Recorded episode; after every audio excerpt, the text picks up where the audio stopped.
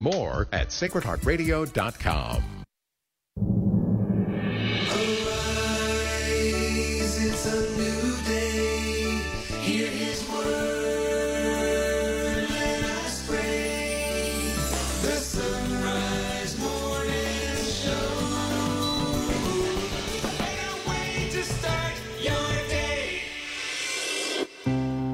continue on this Tuesday. I'm sorry, it's a Thursday. I didn't mean to scare anybody. Thursday, the 7th of September. Let's pray together in the name of the Father, and the Son, and the Holy Spirit.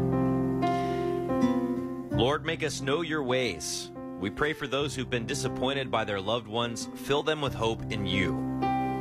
We pray for those who seek the truth. Guide them to the fullness of faith in you. We pray for the aging. Keep them always in your love.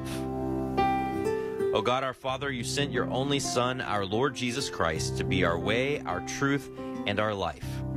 At this morning hour, we lift our hearts to you in prayer and ask that you guide us through this day according to your will. Glory be to the Father, and to the Son, and to the Holy Spirit, as it was in the beginning, is now, and ever shall be, world without end. Amen. It is a better way to start a Thursday morning, the Son Rise Morning Show. Thank you for being along here on the EWTN Global Catholic Radio Network. I'm Matt Swaim. Anna Mitchell has news. Paul Lockman at the controls. We'll talk to Dr. Jim Schrader about uh, appreciating and supporting teachers. Uh, some of you have uh, met the new teachers for your students this year. Some of them are are teachers you already know because they've already gone through a couple of your kids. But uh, some some great thoughts from Dr. Schrader this morning on supporting those teachers who should be our allies in the classroom. We are kind of the primary educators, but it helps to have help. Dr. Benjamin Lewis from the International Commission on English in the Liturgy will join us for more liturgical translation fun. These are always fun segments to me. Uh, Mike Aquilina will discuss Gregory the Great, whose feast is right here at the beginning of the month of September, had it over the weekend. And then we'll talk about ways to pick a good pastoral counselor, therapist, uh, mental health professional to help you with what you're dealing with. And Kevin will lay out some criteria based on his own experience in that field. So stay with us if you can. Right now, it is two minutes past. Here's Anna Mitchell with news. Good morning. Pope Francis has called for the month of October to be dedicated to praying for Ukraine. From Vatican Radio, Devin Watkins has more. insisting that there is a need for more prayer for conversion and an end to the conflict in Ukraine, Pope Francis expressed his desire that during the month of October, especially in Marian shrines, the rosary will be dedicated to peace and reconciliation in Ukraine. The appeal came during a meeting with the bishops of the Ukrainian Greek Catholic Church who are holding their annual synod in Rome. At the beginning of the nearly two hour encounter, the Pope was greeted by Major Archbishop Sviatoslav Shevchuk, who recalled the painful situation in which his country finds itself, with an increasing number of dead, wounded, and tortured people, and who thanked the Pope for the affection shown in so many ways and on so many occasions. A statement from the Holy See press office noted that following the greetings from Major Archbishop Shevchuk, several of the assembled bishops shared with the Pope their stories of the suffering that the Ukrainian people are experiencing in different places and in different ways. The Holy Father listened attentively to their testimony and, with some brief interventions, expressed his feelings of closeness and participation in the tragedy that the Ukrainians are experiencing with a dimension of martyrdom that is not spoken about enough, subjected to cruelty and criminality. He also spoke about his sorrow for the sense of helplessness experienced in the face of war, which he ascribed to the devil who desires to destroy. Pope Francis turned his thoughts especially to the Ukrainian children he has met. They look at you and have forgotten their smile, he said, adding that this is one of the fruits of war, to take the smiles away from children. Finally, Pope Francis recalled the example of Jesus during the Passion, who did not remain a victim of insults, torture, and crucifixion, but bore witness to the courage to speak the truth, to be close to the people so that they would not be discouraged. This is not easy, the Pope said, but this is holiness, and people want to be saints and teachers of this way that Jesus taught us. I'm Devin Watkins. The U.S., meanwhile, is providing more than $1 billion of new assistance to Ukraine. Secretary of State Antony Blinken made the announcement during his trip to the Ukrainian capital of Kyiv yesterday. The commitment includes more military resources for Ukraine's counteroffensive, as well as financial and humanitarian aid. The announcement came hours after 17 people were killed in a Russian strike on an eastern Ukrainian city. Pope Francis has said, I've been to the heart of Asia and it's done me good. He was speaking during his general audience yesterday, reflecting on his trip to Mongolia. The Holy Father said, It was good for me to meet the Mongolian people who cherish their roots and traditions, respect their elders, and live in harmony with the environment. They are a people who peer into the sky and feel the breath of creation. President Biden is heading overseas today. He's due to fly out of Joint Base Andrews this afternoon en route to India, where he will be attending the G20 summit. Following the summit, the president is scheduled to visit Vietnam on Sunday. New projections are showing that Hurricane Lee could make it all the way to the East Coast. Mark Mayfield has more. The hurricane formed over the Atlantic Ocean on Tuesday and is expected to strengthen into a Category 4 storm by Saturday with wind speeds of up to 150 miles per hour. A European forecast model predicts the storm will stay out at sea and not make direct landfall with the U.S. However, the American model shows Lee hitting the edge of Cape Cod and heading up into Canadian waters. Hurricane Lee could strengthen into a Category 5 storm as temperatures in the Atlantic are warmer than usual. I'm Mark Mayfield. An effort is underway to get an American who's been trapped inside a cave in southern Turkey for several days. Rescuers received a call Saturday saying Mark Dickey was suffering gastrointestinal bleeding and needed help. He's said to be inside the cave at a campsite around 3,400 feet from the entrance. While Dickey's condition is stabilizing, he'll need a stretcher to be removed. Officials are calling the effort one of the largest cave rescues in the world. Dickey had been helping to lead an international expedition in the cave. And using the internet is now being linked to cognitive benefits to older people, according to some new research.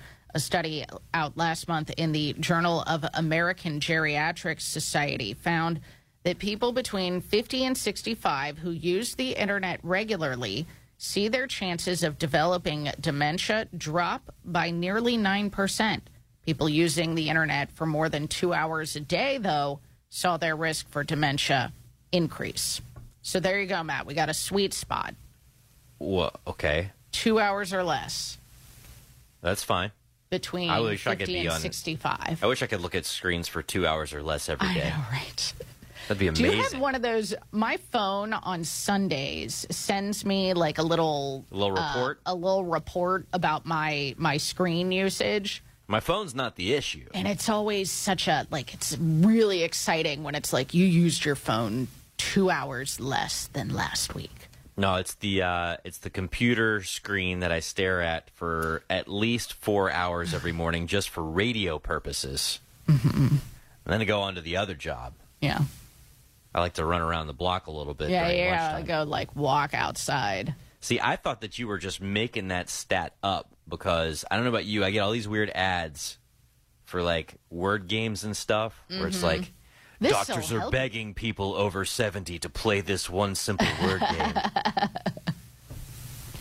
Well, don't think I've never had my think- doctor beg me to play a word game on the internet. Well, yeah, I think on the internet would be the key phrase there. I do think word games help you. Like, you know, you do crossword puzzles or word searches or Well, I do agree that there anagrams or the or there do is some, like some balance to be struck because you know the internet is making some people smarter, but the internet is definitely making some people dumber. Well, yeah, especially those who are younger than 50.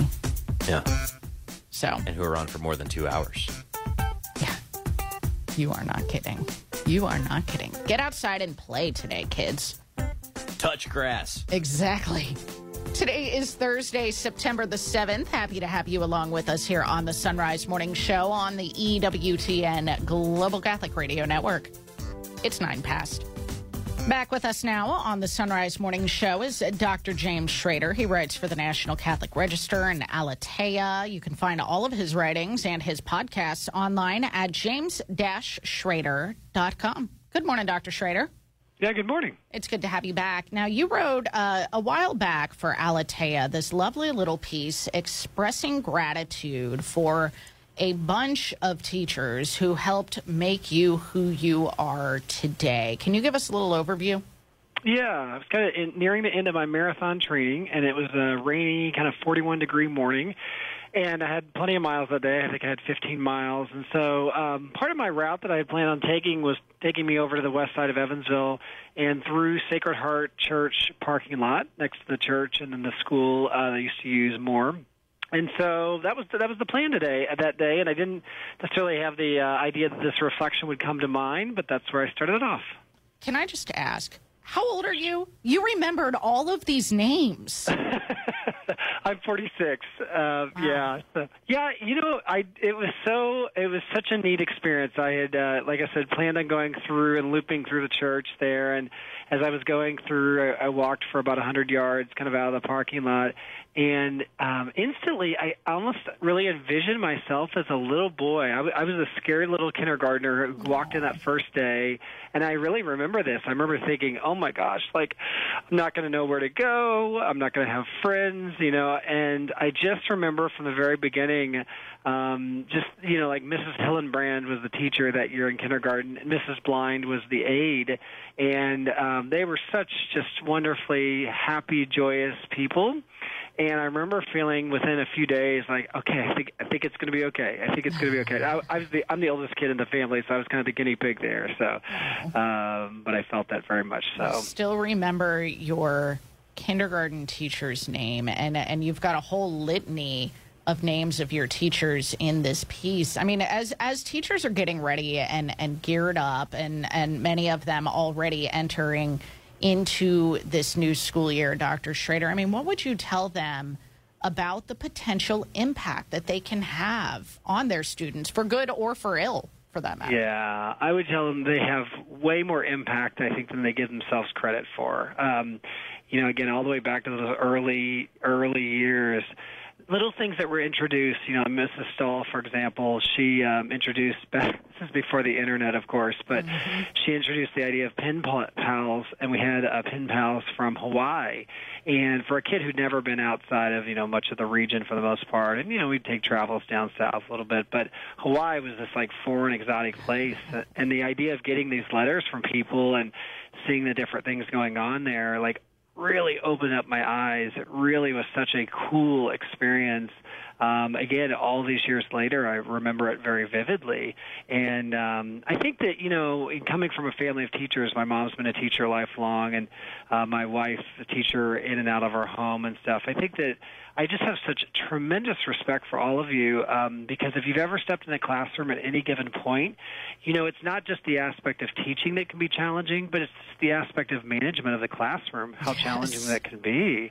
You know, whenever you're in the midst as a teacher of all that toil, you sometimes probably wonder, gosh, is this, does this matter? But, you know, walking through that, you know, 30 to 40 years later, I just vividly thought, oh, I was in those places and I was really um, swept into such a positive existence there. So. Yeah, I mean, especially in those early years, you know, I still remember Mrs. Wolf, my first grade teacher, Mrs. Bowling, my second grade teacher, Miss Biting, my third grade Do teacher. you I mean, remember your teachers too? Oh There yeah, absolutely. Yeah. because they, I mean, you spend so much time with them. I mean, they they become nurturers almost, almost like parents. They do. I mean, that's really the thing. Like I was describing, being really scared walking in that first day. I mean, they are. They're they're another aspect of parent, um, another parent that you never thought you were going to have until you walked into their classroom. And so, um, that's the amazing thing about the profession. I think it's not really a profession, of course. It's a calling for most people. Is that you take these kids in and you see them grow up in front of you. I mean, I can only imagine the experience. It's it's funny. I still keep in contact with some of the teachers, even the ones that are mentioned here in this article. It's really amazing to see how much they care for you, not just when you're in the classroom, but even decades beyond. That they are still kind of tracking to see what's going on and um, in different ways. And so, the heart of a great teacher is um, indefinable. You know, it's it's really, but it's indefatigable too. I think that those who really love that profession and embrace it never tire, even if they get frustrated and challenged by what goes on. It's really incredible. Uh, so, can you talk to parents for a minute? I mean, what sort of support do our kids' teachers need in order to best form our children to be what God wants them to be? I mean, we are entrusting them with a lot. So, how do we support them? Yeah, I think that's a great question. So I think the biggest way we support them is to make sure that if we ever have difficulties with what's going on or concerns in the classroom, that we do what we should do, which is to take it to them and and approach them about something. But I think one of the things we have to be really careful these days, and I see this a lot uh, in my profession, is that we can't disparage and degrade our teachers for things they're doing that we might not like in front of our kids Yeah. without obviously we have to vet this first with the, the person themselves. And I really worry that uh, many ways the teachers that are, are teaching today feel like they're constantly, I don't know, having to go battle um, against the parents who've already been talking to the kids about all the things that are wrong. And so the kids walk in the classroom and they have this opinion. And I can only imagine how hard that makes it for a teacher to do their job. And so um, I think we need to make sure that we understand it's a tough job. And if you have something that you don't like, then come to me as a teacher, but please don't disparage in front of your kids because that's just not a healthy thing. Absolutely. It's a rule that I have in kids with my husband. I don't disparage my husband in front of them. I don't disparage their teachers in front of them, especially figures of authority, to make sure that children maintain that respect for their authority. Such a great point, Dr. Schrader. We've got james-schrader.com linked at sonrisemorningshow.com. You can go read his piece about the teachers who helped make him who he is today. And we are grateful that you argue, Dr. Schrader. Thank you so much. Grateful for all of you too. Have a great day. Thanks so much, Dr. Schrader. All right, it's 16 past now on the Son Rise Morning Show. We're back with headlines right after this. Support for the Son Rise Morning Show is from Visiting Angels. Visiting Angels provides experienced, compassionate care to millions of aging adults nationwide by keeping them safe and healthy in the comfort of their own home. Whether it's a short break for caregivers or for long term assistance, Visiting Angels provides hygiene, meals, light housework, companionship, and more. And services are available up to 24 hours per day. Visiting Angels, online at visitingangels.com. That's visitingangels.com. Franchise opportunities available.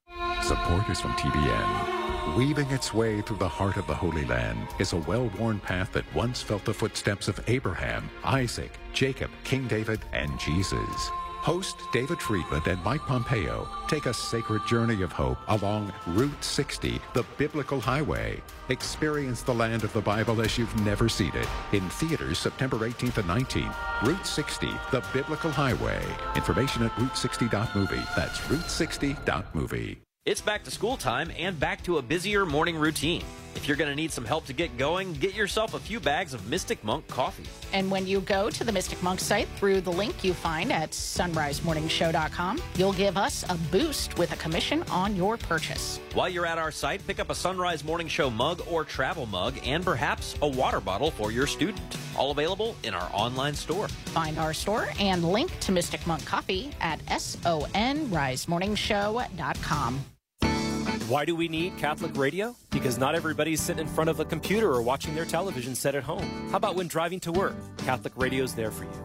I may be a Catholic priest, but I'm still a student of the faith, and Catholic radio helps supply good material, whether it be a question and answer format show, whether it be a show itself on doctrine or theology. I myself, as a priest, am always learning. Father Wade thinks Catholic radio is important. So should you.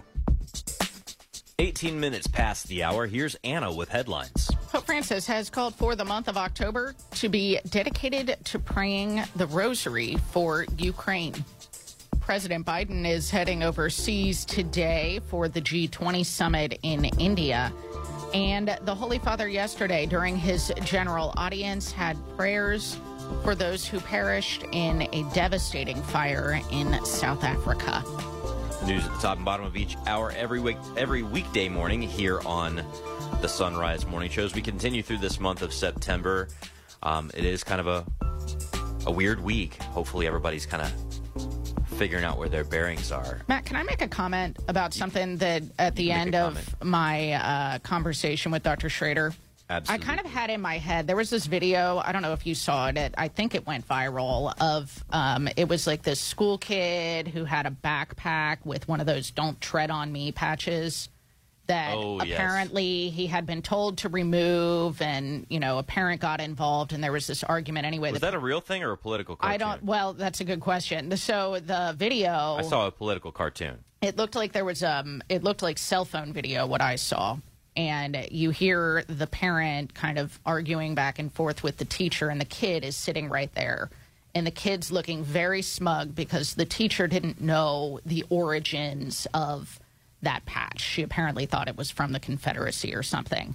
But the parent is like lecturing the teacher about the origins of this and why the student should be allowed to keep it on the backpack.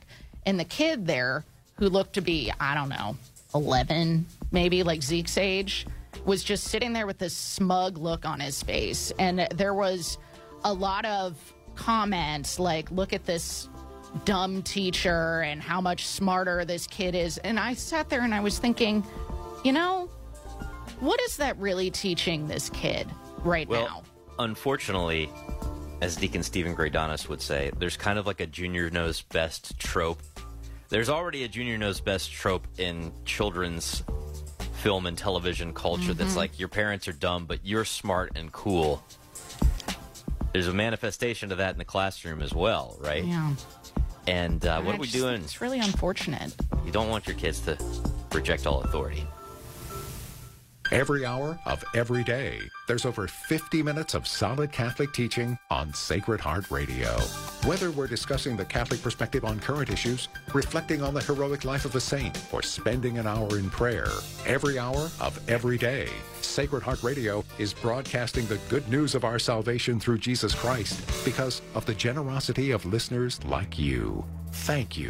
To join in this mission, please visit sacredheartradio.com and click on Donate. All are precious in God's sight, no matter our age, race, ability, or residence. Yet many lives are threatened, especially in the womb. Cincinnati Right to Life works to protect the good gift of life at every age and every stage. For more information, go to cincinnatirighttolife.org. Support is from Solidarity Health Share. Is inflation making you feel frustrated and out of control when it comes to your expenses? We have a solution. It's Solidarity Health Share. With Solidarity HealthShare, you control what doctors you go to and how much you spend with pricing options that start as low as $384 for families. Take control of your healthcare and your budget with Solidarity HealthShare. 855-954-5688. Solidarity HealthShare. 855-954-5688. Offering Catholic retreats based on Ignatian spirituality, the Jesuit Spiritual Center invites you to a weekend of prayer and renewal led by various retreat masters, including Father Michael Graham. Join others for a weekend of silence as you experience the great treasures of the spiritual exercises of St. Ignatius of Loyola. Register now at JesuitSpiritualCenter.com. JesuitSpiritualCenter.com. That's JesuitSpiritualCenter.com. JesuitSpiritualCenter.com. Support for Sacred Heart Radio is from Sunset Janitorial Supply, a Catholic family business supplying the tri state cleaning industry with commercial cleaning supplies, personal hygiene, equipment, and even machine repair. Free delivery to your business. More information at sunsetjanitorialsupply.com.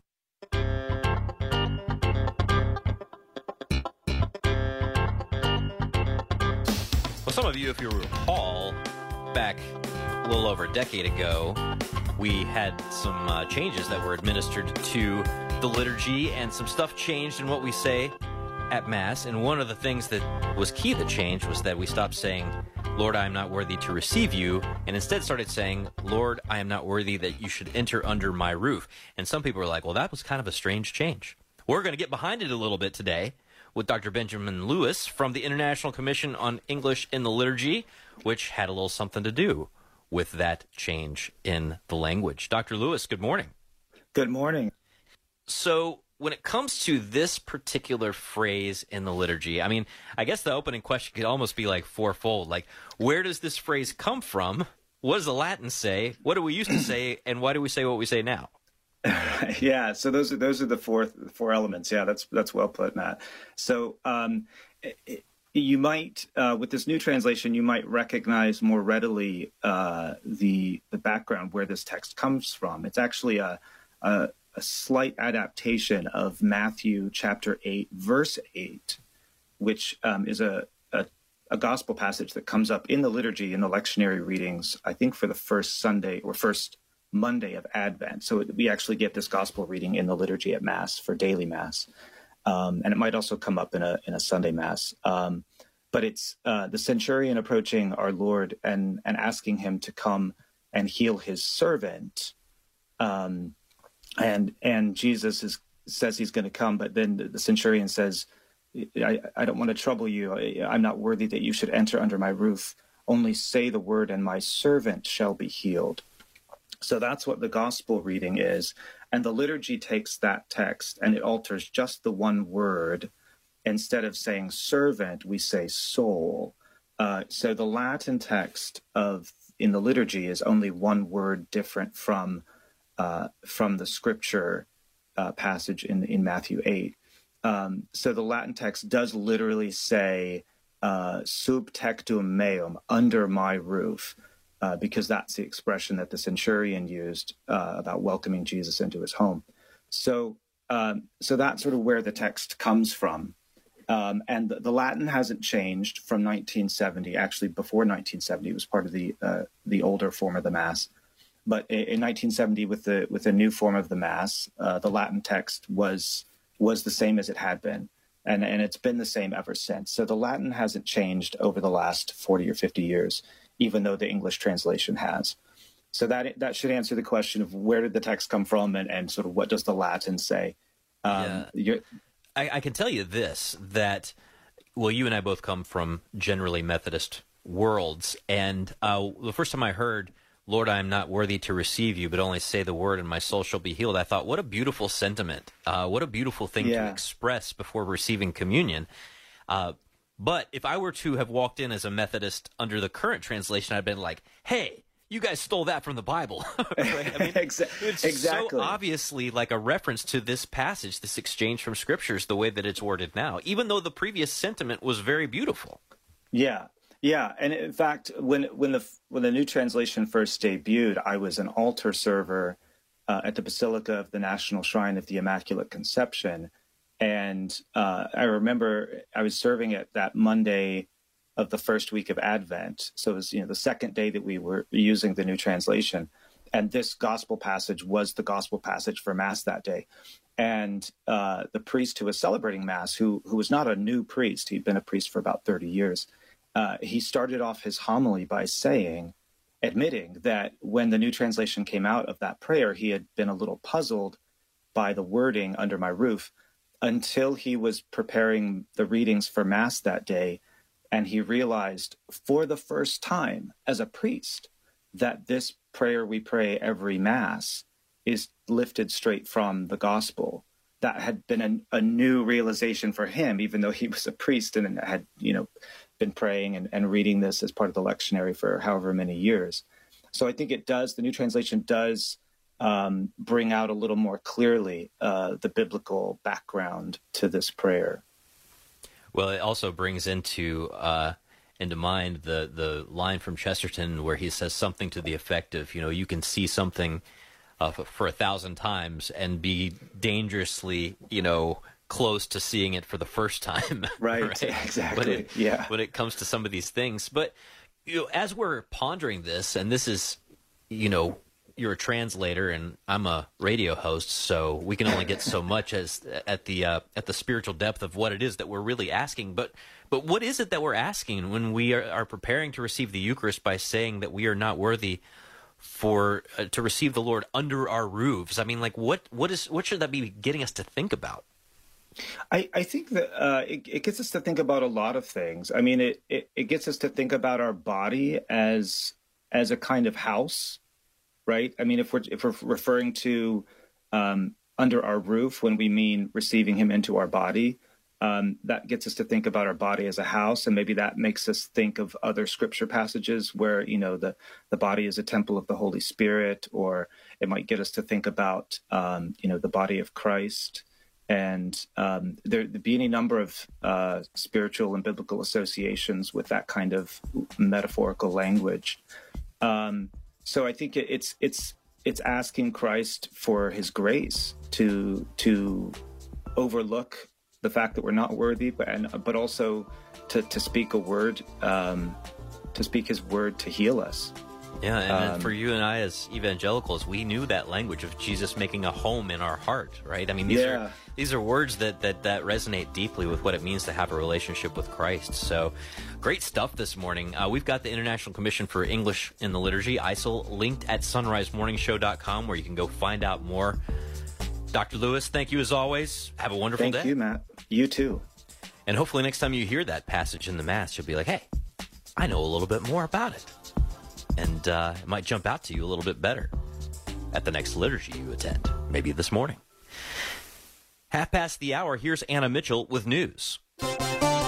Good morning. Pope Francis has called for the month of October to be dedicated to praying for Ukraine. Vatican News reports the Pope joined the Synod of the Hierarchy of the Ukrainian Greek Catholic Church, where the bishops told him about the suffering of their flocks in Ukraine and asked for more prayer.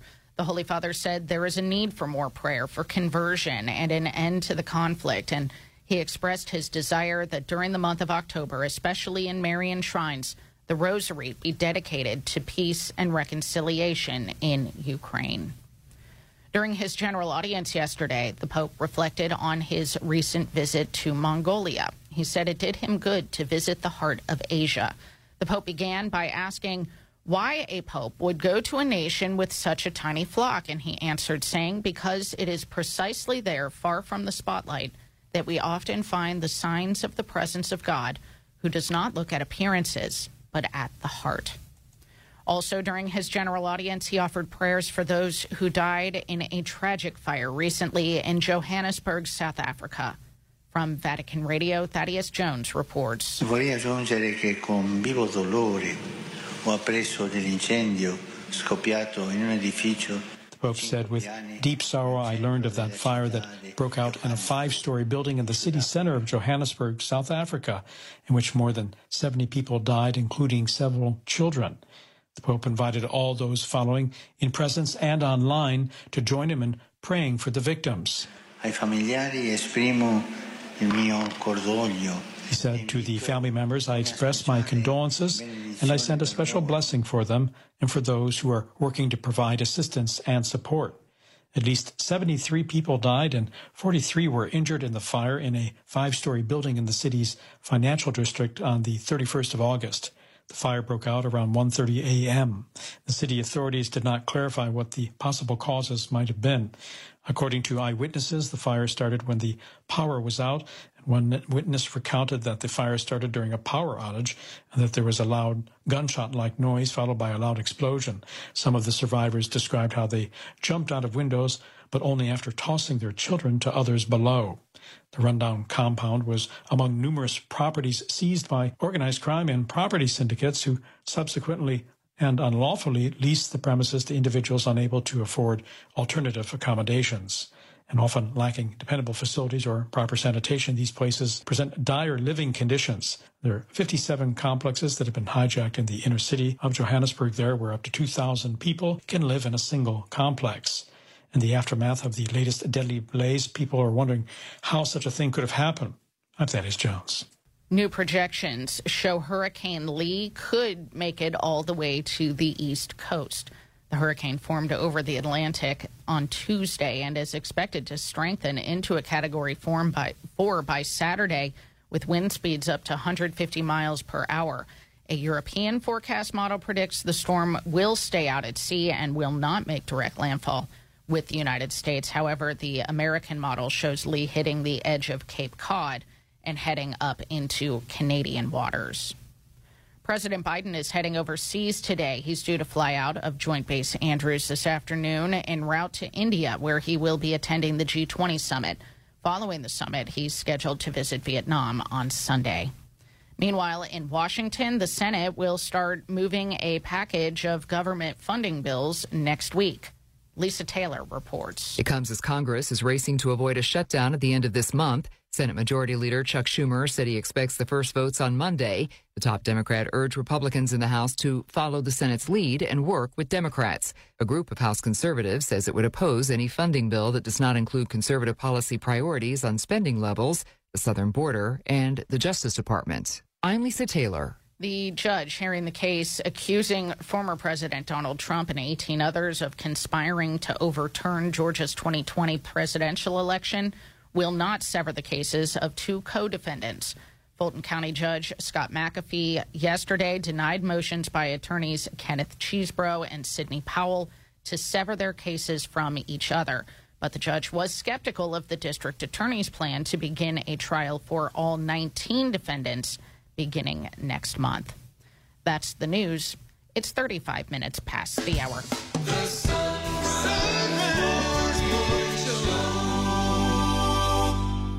Put your money where your heart is. Do business with someone who shares your faith and values. From Sacred Heart Radio's Angels List of Underwriters. And don't forget to tell them where you found out about them. Go to sacredheartradio.com and click Angels List. Support for Sacred Heart Radio is from Schneller Knockelman Plumbing, Heating, and Air. Water heaters, plumbing repair, and drain cleaning backed by Schneller Knockelman's 100% satisfaction guarantee. Schneller Knockelman at skpha.com. skpha.com. A wedding is a day, a marriage is a lifetime. Catholic Engaged Encounter Weekends are a marriage preparation program led by married couples and a priest or deacon.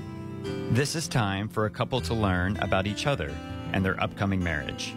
Based on communication, intimacy, and the family they grew up in. Find out more at cincinnati-covington.engagedencounter.com. That's cincinnati-covington.engagedencounter.com. It's 24 minutes before the hour on this Thursday, September the 7th. Your forecast is brought to you on Sacred Heart Catholic Radio by Schneller Knockelman Plumbing, Heating, and Air online at skpha.com. Got some rain possibilities today, but also a cool down. Right now, temperatures in the mid 60s as you're heading out the door. For Cincinnati, it'll be partly to mostly cloudy today with some isolated afternoon showers possible and a high of 79 degrees. Partly cloudy tonight with an overnight low of 62. Partly cloudy tomorrow with a high of 78 degrees. For the Miami Valley Dayton area, mostly cloudy with a spotty shower possible today, a high of 77 degrees. Evening shower possible, but otherwise mostly cloudy tonight with an overnight low near 60. Partly cloudy with a slight chance of a shower tomorrow and a high of 75 degrees. This is Sacred Heart Catholic Radio.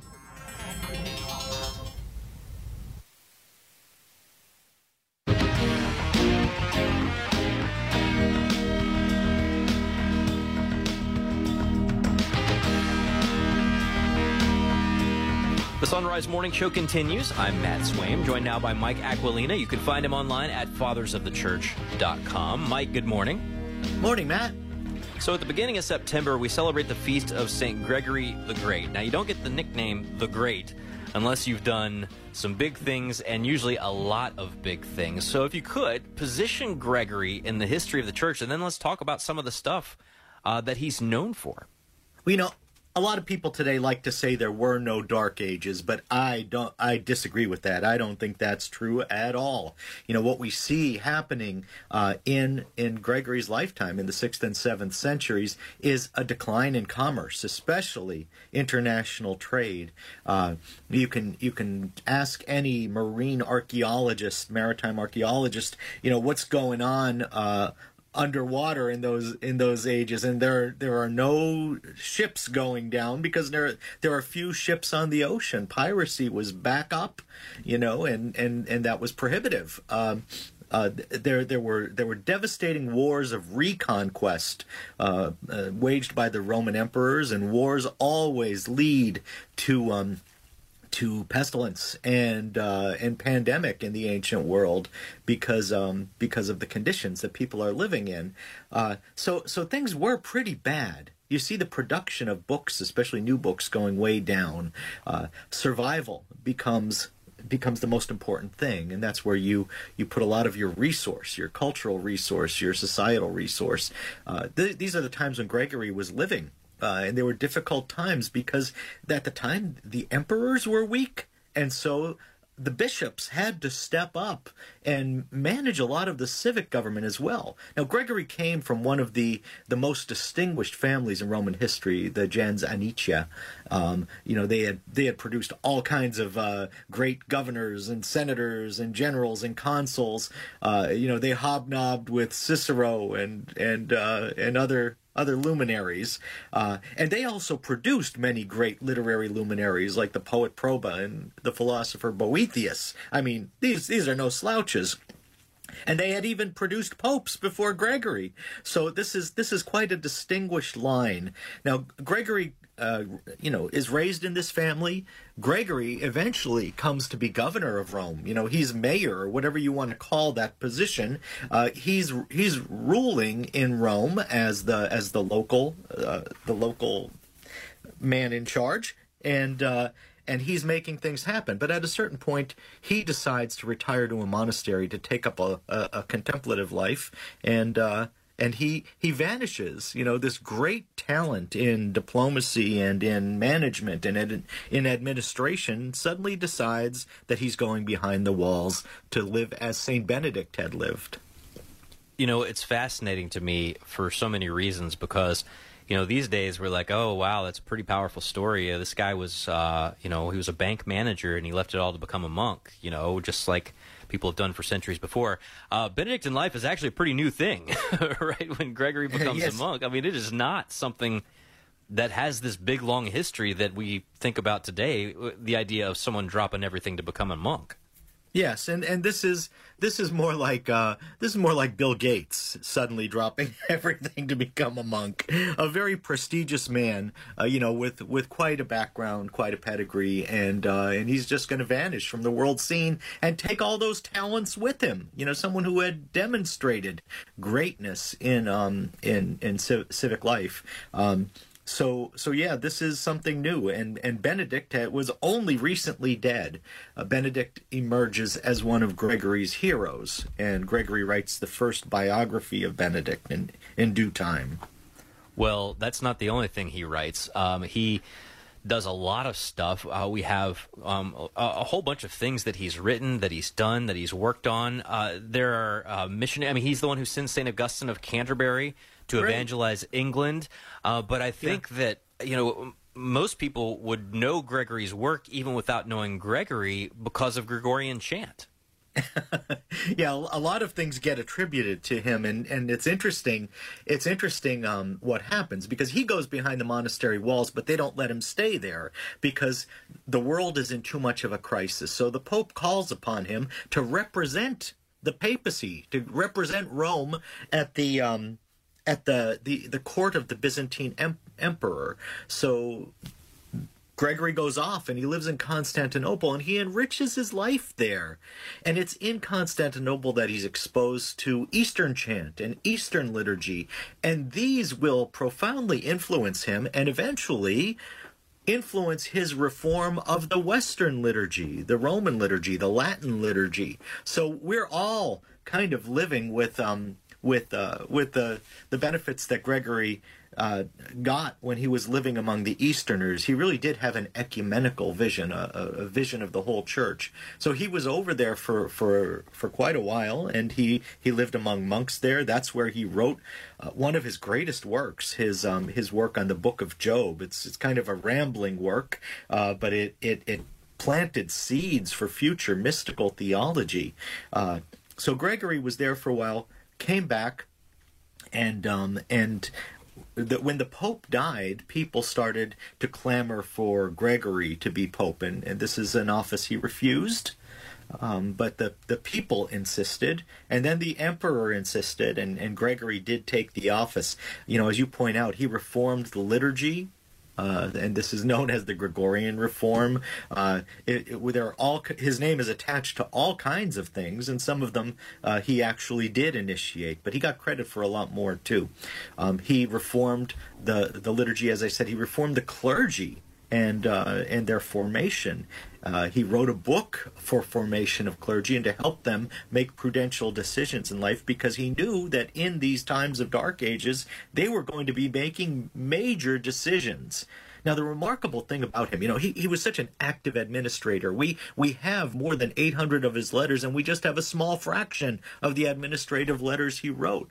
But the amazing thing about it is that he did a lot of it from his sick bed he was not a man of robust health and he was he was sick in his bed most of the time but working constantly constantly through his papacy and he had this this hyperactive papacy uh, that really did set the stage for the middle ages well, thanks so much, Mike Aquilina, for giving us a little window into the life and times and witness of Pope St. Gregory the Great. So, his feast day was on September the 3rd, Anna Mitchell. So we didn't get to party too much because that was Sunday in the middle of a long weekend. Right. Got overtaken by, by ordinary time. But he's an important one to highlight every year around this time. Absolutely. There are some greats. I mean, I'm so looking forward to next week. Well, next week's a it's like one of your favorite feast weeks because you got the Oh feast of the. Holy Cross, and then the very mm-hmm. next day you got Our, Our Lady of Sorrows. Sorrows. My two favorite feast days on the whole liturgical calendar, outside of, you know, John Chrysostom's next week. which is Freddie's birthday. Oh yeah, that's right. Freddie's the feast of John Chrysostom. Uh, Frederick John. Because I think I was trying to get you to name him. You wanted me to name him Chris, C H R Y S. And I went with John As instead. in short for Chrysostom. Frederick John. But it's in the mix, though. Mhm. It's in the mix. You, I can just see the little smirk on your face as you say something like that. I'm just saying. Well, The huge soon, eye the way, roll that I made after giving birth, and you were like, "You could name him Chris with a Y." I was just like, "That's such a coulda happened. thing to say." Which, by the way, we're working on a camera setup. You, uh, you I can't actually, see this, I actually can see your smirk right now. um, but uh, there's a guy named Travis, and he's back there, and he's working on a camera setup so that fairly soon, those of you who want a really like jarring way to start your day can see what Anna and I actually look like. Matt's actually his smirk is something you'll actually see. You can just you can hear it now, but you'll be able to hear and see it soon. We'll let you know how that materializes as it gets closer. And you can see my actual reactions when Matt makes ridiculous jokes. You'll tell when the mic is actually cut out for Annie or when she's just standing there staring at me after a stupid joke. Pastoral counselor Kevin Prendergast joins us next. It's 14 till. Support is from TBN. Weaving its way through the heart of the Holy Land is a well worn path that once felt the footsteps of Abraham, Isaac, Jacob, King David, and Jesus. Host David Friedman and Mike Pompeo take a sacred journey of hope along Route 60, the biblical highway. Experience the land of the Bible as you've never seen it. In theaters September 18th and 19th. Route 60, the biblical highway. Information at route60.movie. That's route60.movie. Are you looking for peace? Longing for joy? Want to meet the giver of all goodness? God is calling the laity to bring Ignatian prayer into the suffering world. Work for the new evangelization. Go to LordTeachMeToPray.com. Order your free digital training and manual. Find true happiness and everlasting joy. Go to LordTeachMeToPray.com and click on the red button today. It's free. Approved by the USCCB. The kids got new supplies for back to school, so what do the parents get? Well, we suggest treating yourself to some good coffee, and the Mystic Monks of Wyoming have a number of blends to choose from. And when you link to the Mystic Monk Coffee site through our site, S-O-N, risemorningshow.com, we earn a commission on whatever you buy. You can also treat yourself to a Son Rise Morning Show mug or travel mug and a water bottle for your kid in our online store. Check out our store and link to Mystic Monk Coffee at sonrisemorningshow.com. Now there's a fast and easy way to get in touch with EWTN. The EWTN Everything Number. Call 1 800 447 EWTN to get the latest information on programming, special events, pilgrimages, and more. You can even make a donation. Our EWTN Family Viewer Services representatives are ready to help you with whatever your needs may be. The EWTN Everything Number. 1 800 447 EWTN. EWTN. This is Dr. David Anders. Is God an angry God? We answer questions like these every day on Call to Communion, today at 2 p.m. Eastern. Now, back to the Son Rise Morning Show.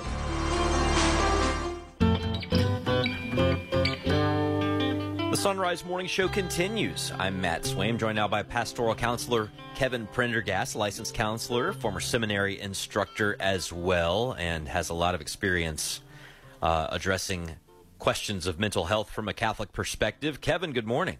Hey, good morning, Matt. You know, there are probably a lot of people out there who would love to just talk to somebody and get even just some temporary help with some questions, but do not know where to begin, do not know if they're going to find someone who undermines their faith. Uh, that's a question that I get a lot. I know you get it a lot too. Uh, doesn't mm-hmm. know if the person that they get, even if their faith lines up with them, is going to say helpful things, right? Mm-hmm. So, what are some good things to have in the back of your mind when you're trying to figure out who to look for um, if you're trying to get mental health help?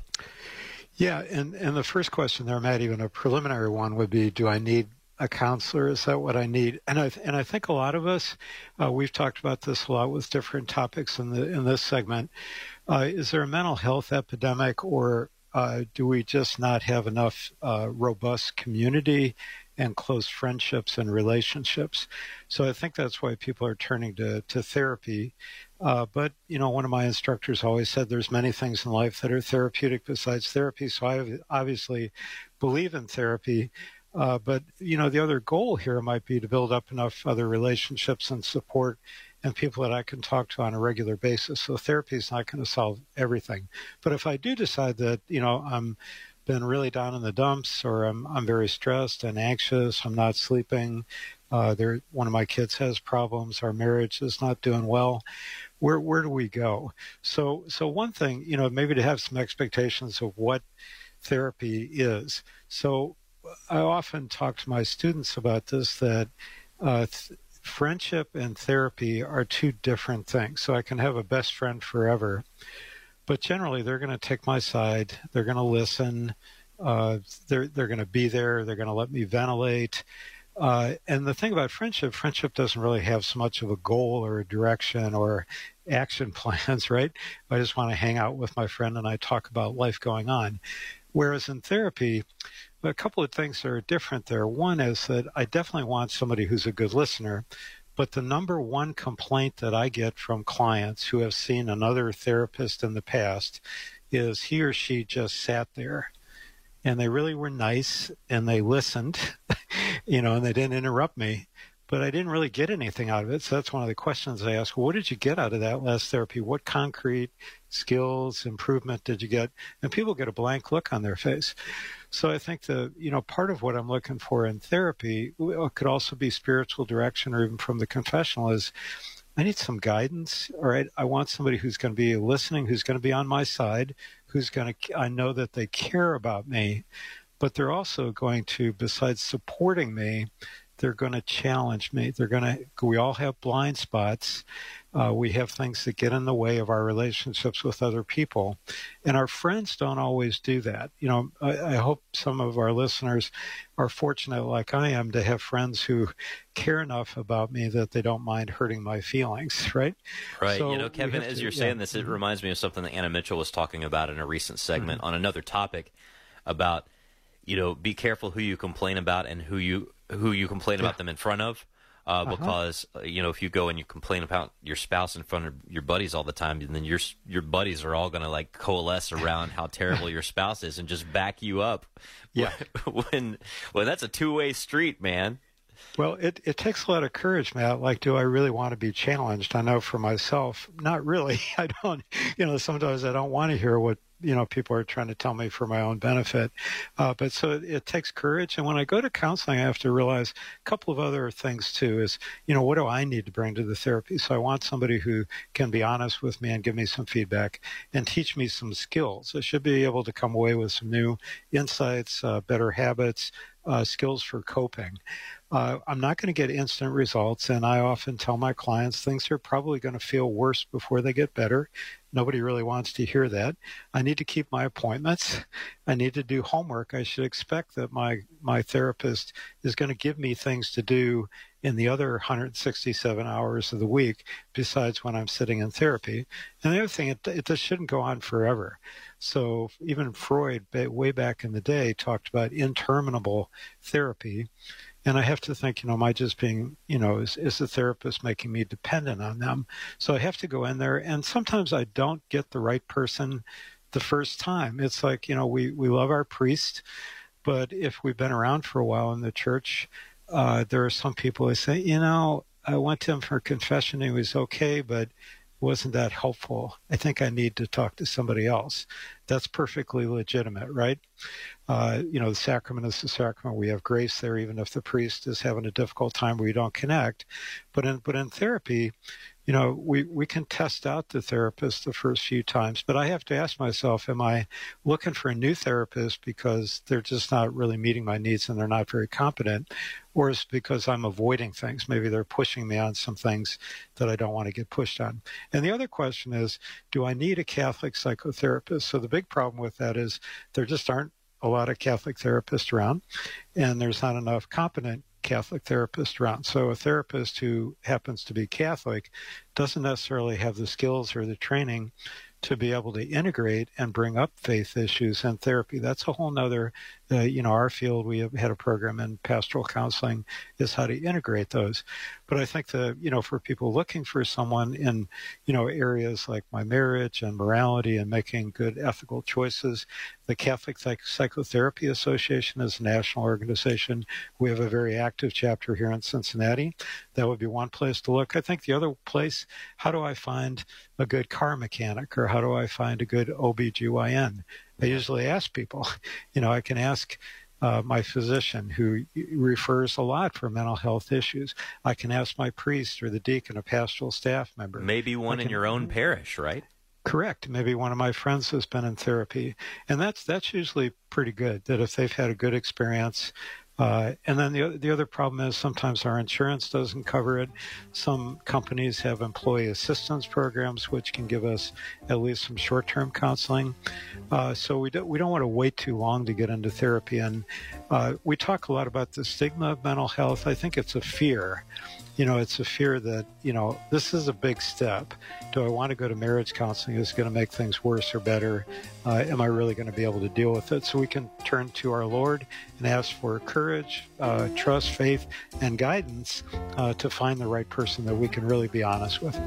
Well, and uh, just a, a, heads up too to those listening who are heading towards you know college and picking majors and things. There be there's a great need for well-formed, very professionally competent Catholics in this field because I get phone calls and you get phone calls all the time looking yes. for them. So Correct. Yeah. A great thing to explore that God might be calling you to. More coming up after the break. It's 3 till. I'm Father Rob Jack. Join me this afternoon for Driving Home the Faith when Dr. Matthew Menard will discuss the newest edition of the Confessions of St. Augustine. Dr. Jennifer Roback Morse will share ways to protect your children in public schools this year. I'll talk about who Jesus Christ is for Catholics, plus frequent traffic and weather. That's this afternoon beginning at 4 on Sacred Heart Radio. You're on the road to Christ the King. Support for Sacred Heart Radio is from Molly Maid of Westchester. Insured, screened, and drug-free employees deliver service with a 100% satisfaction guarantee. 1-800-MOLLY-MAID or at mollymaid.com. Molly Maid, a clean you can trust. Wimberg Landscaping, a proud supporter of Sacred Heart Radio, has been beautifying properties for over 40 years. Wimberg offers professional one-stop landscaping services from initial design and installation of all plant materials and hardscapes to ongoing maintenance, including lawn service, leaf and snow removal.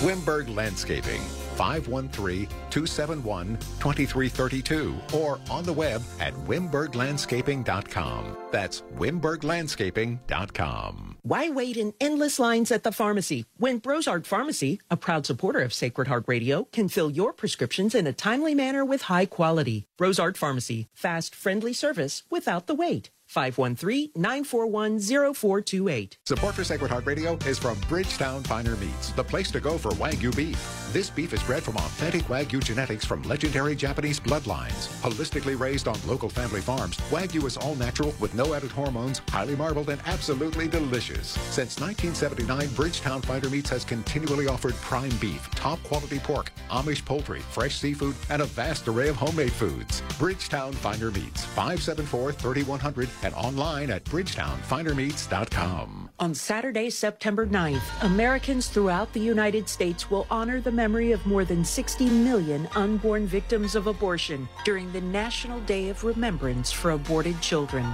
Please join in prayer at Gate of Heaven Cemetery in the Baby Garden, Saturday, September 9th at 9 a.m. 11,000 Montgomery Road, Cincinnati. More information at Gate of Heaven Cemetery, 513-489-0300. Please bring a folding chair and umbrella for your comfort. Pregnancy Center West is committed to protecting the unborn by encouraging women to see and choose the beauty of life while offering practical assistance for them and their families. Donate securely online at supportpcw.org. That's supportpcw.org. This is Father John Paul Walker, pastor of St. Gertrude in Madeira. Thank you for listening to Sacred Heart Catholic Radio. 740 WNOP Newport, 910 WPFB Middletown, or get the app, stream, podcast, and more at sacredheartradio.com.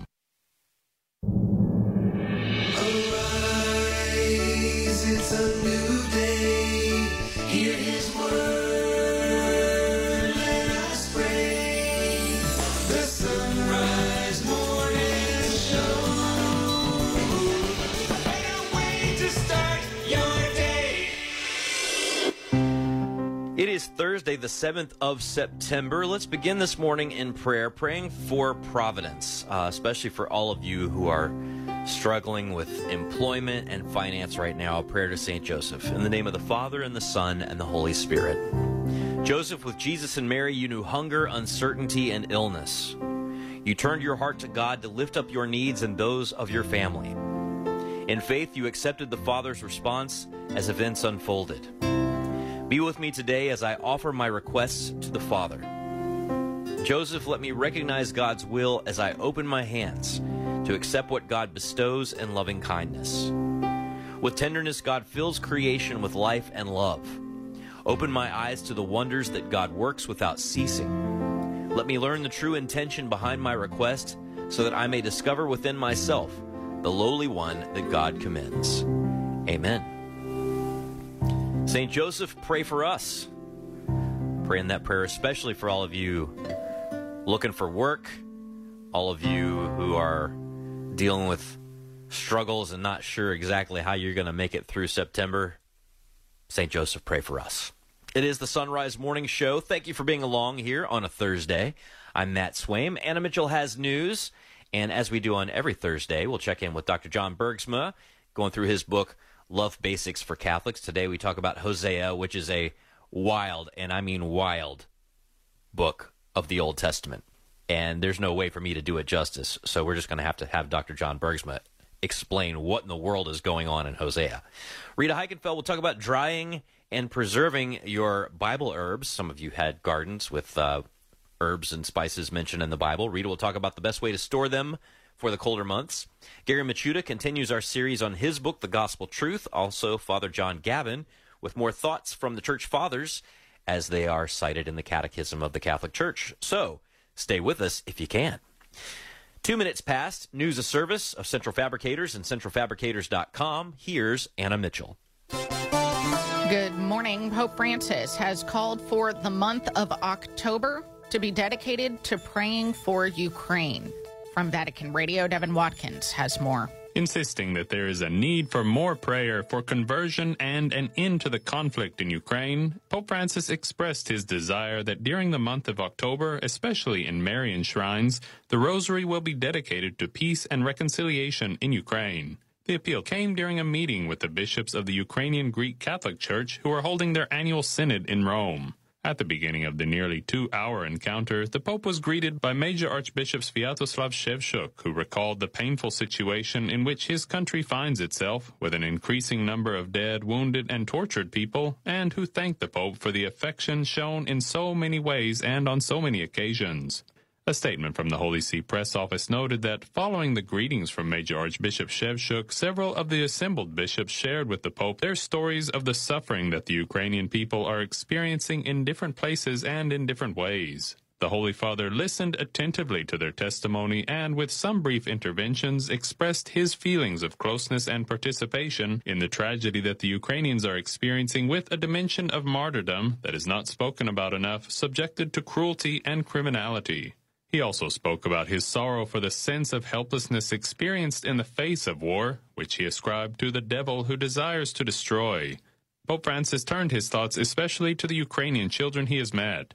They look at you and have forgotten their smile, he said, adding that this is one of the fruits of war, to take the smiles away from children. Finally, Pope Francis recalled the example of Jesus during the Passion, who did not remain a victim of insults, torture, and crucifixion, but bore witness to the courage to speak the truth, to be close to the people so that they would not be discouraged.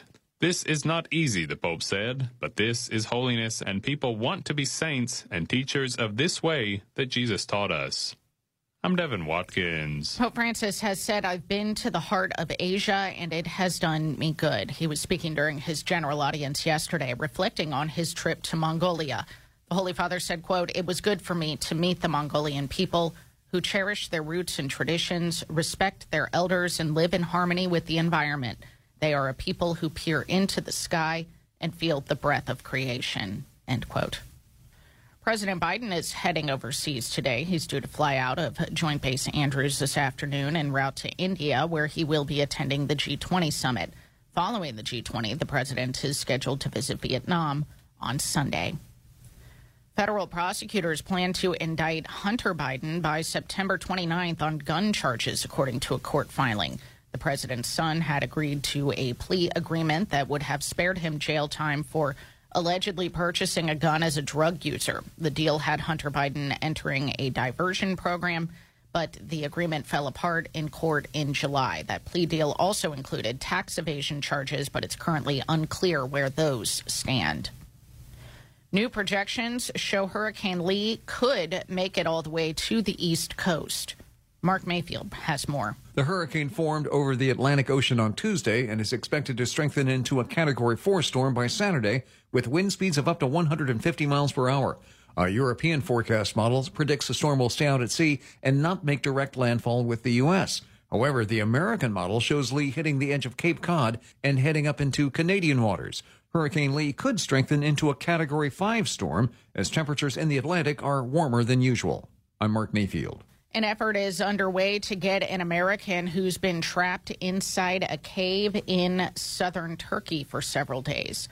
Res- rescuers received a call Saturday saying Mark Dickey was suffering gastrointestinal bleeding and needed help. He's said to be inside a cave at a campsite around 3,400 feet from the entrance. While Dickey's condition is stabilizing, he'll need a stretcher to be removed. Officials are calling the effort one of the largest cave rescues in the world. Dickey had been helping to lead an international expedition in the cave. Using the internet has been linked to cognitive benefits to older people, according to some new research. A study out last month in the Journal of American Geriatric Society found that people between 50 and 65 who use the internet regularly see their chances of developing dementia drop by nearly 9%. People using the internet for more than two hours a day, though, saw their risk for dementia increase. And week one of the NFL season is finally here. The defending Super Bowl champion Kansas City Chiefs begin their title defense tonight when the Detroit Lions visit Arrowhead Stadium. Kansas City ousted the Philadelphia Eagles 38 to 35 in last season's Super Bowl, while Detroit is coming off a 9 and 8 season, just having missed the playoffs. All right, so the folks in Ave Maria Radio Land hoping Jared Goff can make it happen. We'll see what happens. We'll see what happens. We shall see, Anna we, Mitchell. We shall see. Well, I mean, it's going to be a wild one. So, uh, you know, Uh, well, here I have some other matchups. well, Actually. uh, before you get to the matchups, I just want Oh. to say that we were at dinner last night, and my wife, who you know well, I know well. says, "Is this weekend the start of the NFL season?" I'm like, "Yes." What? Oh, you're in an office pool, aren't you? And she's like, "Yes." She's already got her picks in. Oh my gosh. Colleen's playing fantasy football. She just does with work, and it's I don't even know if there's like I don't even know if there's stakes involved. I think it's just maybe bragging. you? right? I have no idea. Are you playing any fantasy football? I can't play fantasy football. I mean, if I do, I only pick teams uh, out of a matter of like moral obligation. And the reason I do pick only teams, unlike Paul Lockman, who will pick you know like players, is because I never want to assemble a team of my own based on players from other teams that ever causes me to root against my own team Yeah. for fantasy. For fantasy, you don't want to have the. You don't want any balls. Right. I don't want any idols that cause me to, you know, forsake my first love, What a as it were. beautiful way to transition the conversation now. I don't want to marry four different women in one minor prophet book. I want to stick with the one team. That leads us seamlessly to Dr. John Bergsma. Dr. John Bergsma joining us now again on the Son Rise Morning Show. He's author of Love Basics for Catholics, illustrating God's love for us throughout the Bible. Doc, good morning. Good morning, Anna. So, we are continuing to look at the love of God as expressed through the prophets. And today we are going to focus primarily on one of the so called minor prophets, Hosea.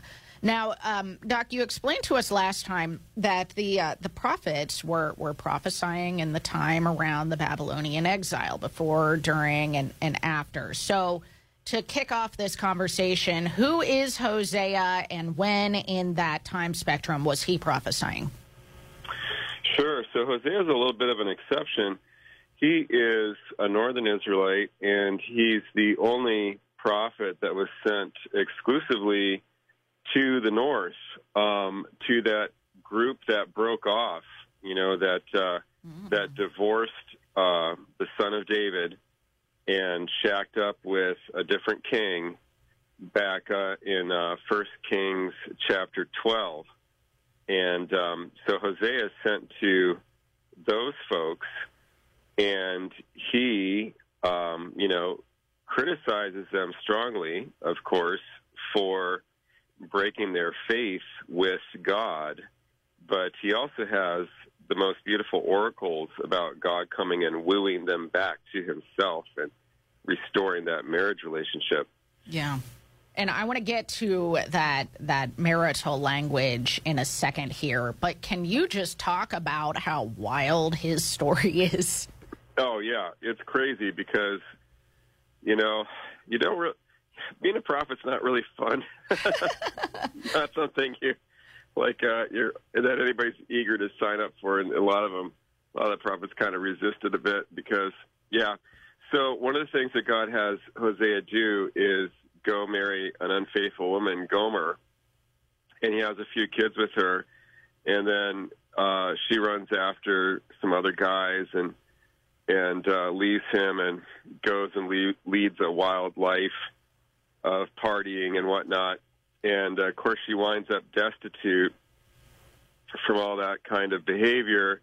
And he goes and finds her. Apparently, she ha- she was reduced to slavery somewhere, and he purchases her, purchases her back and brings her back and um, uh, remarries her. And this is a sign for his contemporaries of the fidelity of God, that even in the unfaithfulness of Israel, that God is going to come and redeem them and bring them back into that intimate relationship with himself.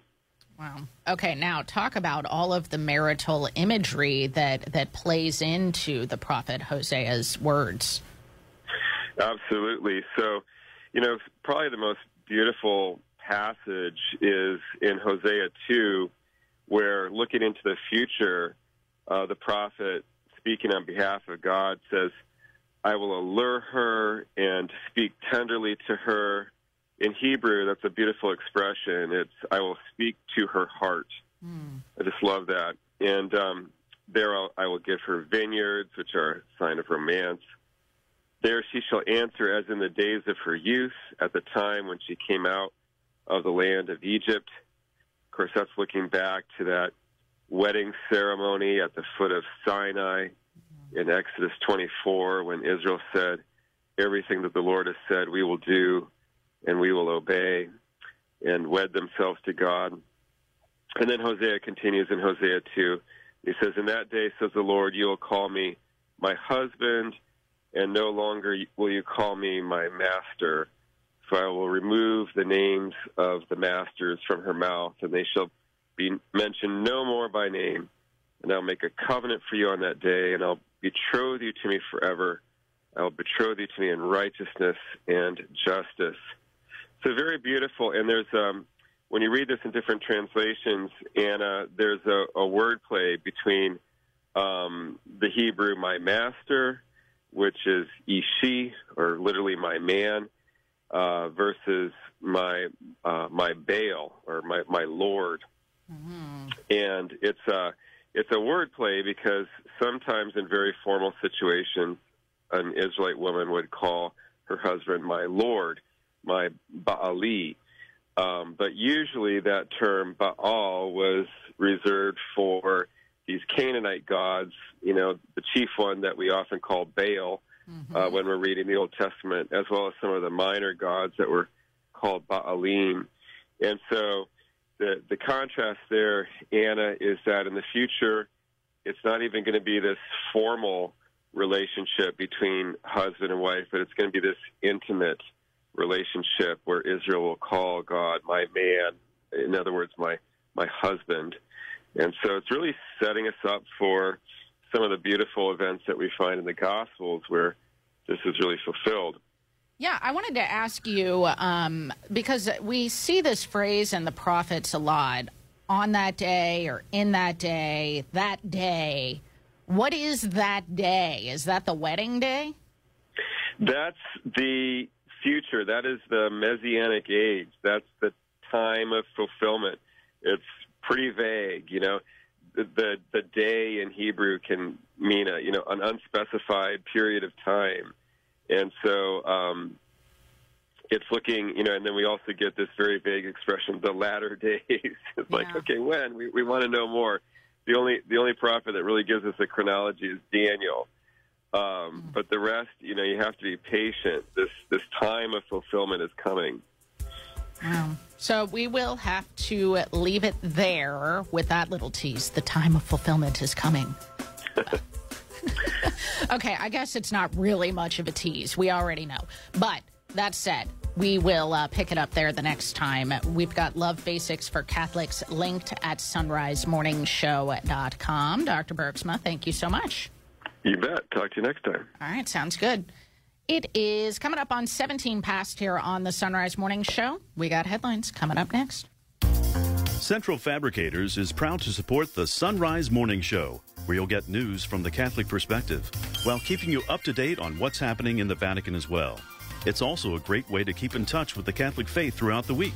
Central Fabricators, based in Cincinnati, Ohio, is a family owned business for over 75 years, manufacturing and repairing corrosion resistant storage tanks, reactors, and pressure vessels. On the web at centralfabricators.com.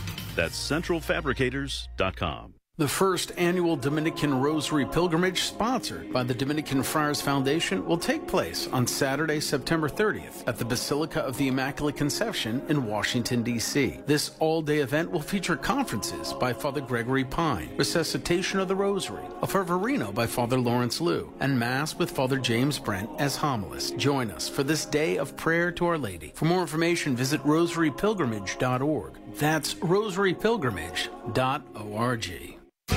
Waking up with Mystic Monk coffee is definitely a better way to start your day. Not only are you getting a great cup of coffee, but your purchase helps support the life of the Carmelite monks of Wyoming. And your purchase can also help our work. All you need to do is go first to sonrisemorningshow.com. When you click the Mystic Monk link on the side of the page, we earn a commission. Support the monks and support the Son Rise Morning Show. Click the Mystic Monk link at sonrisemorningshow.com. That's S O N risemorningshow.com.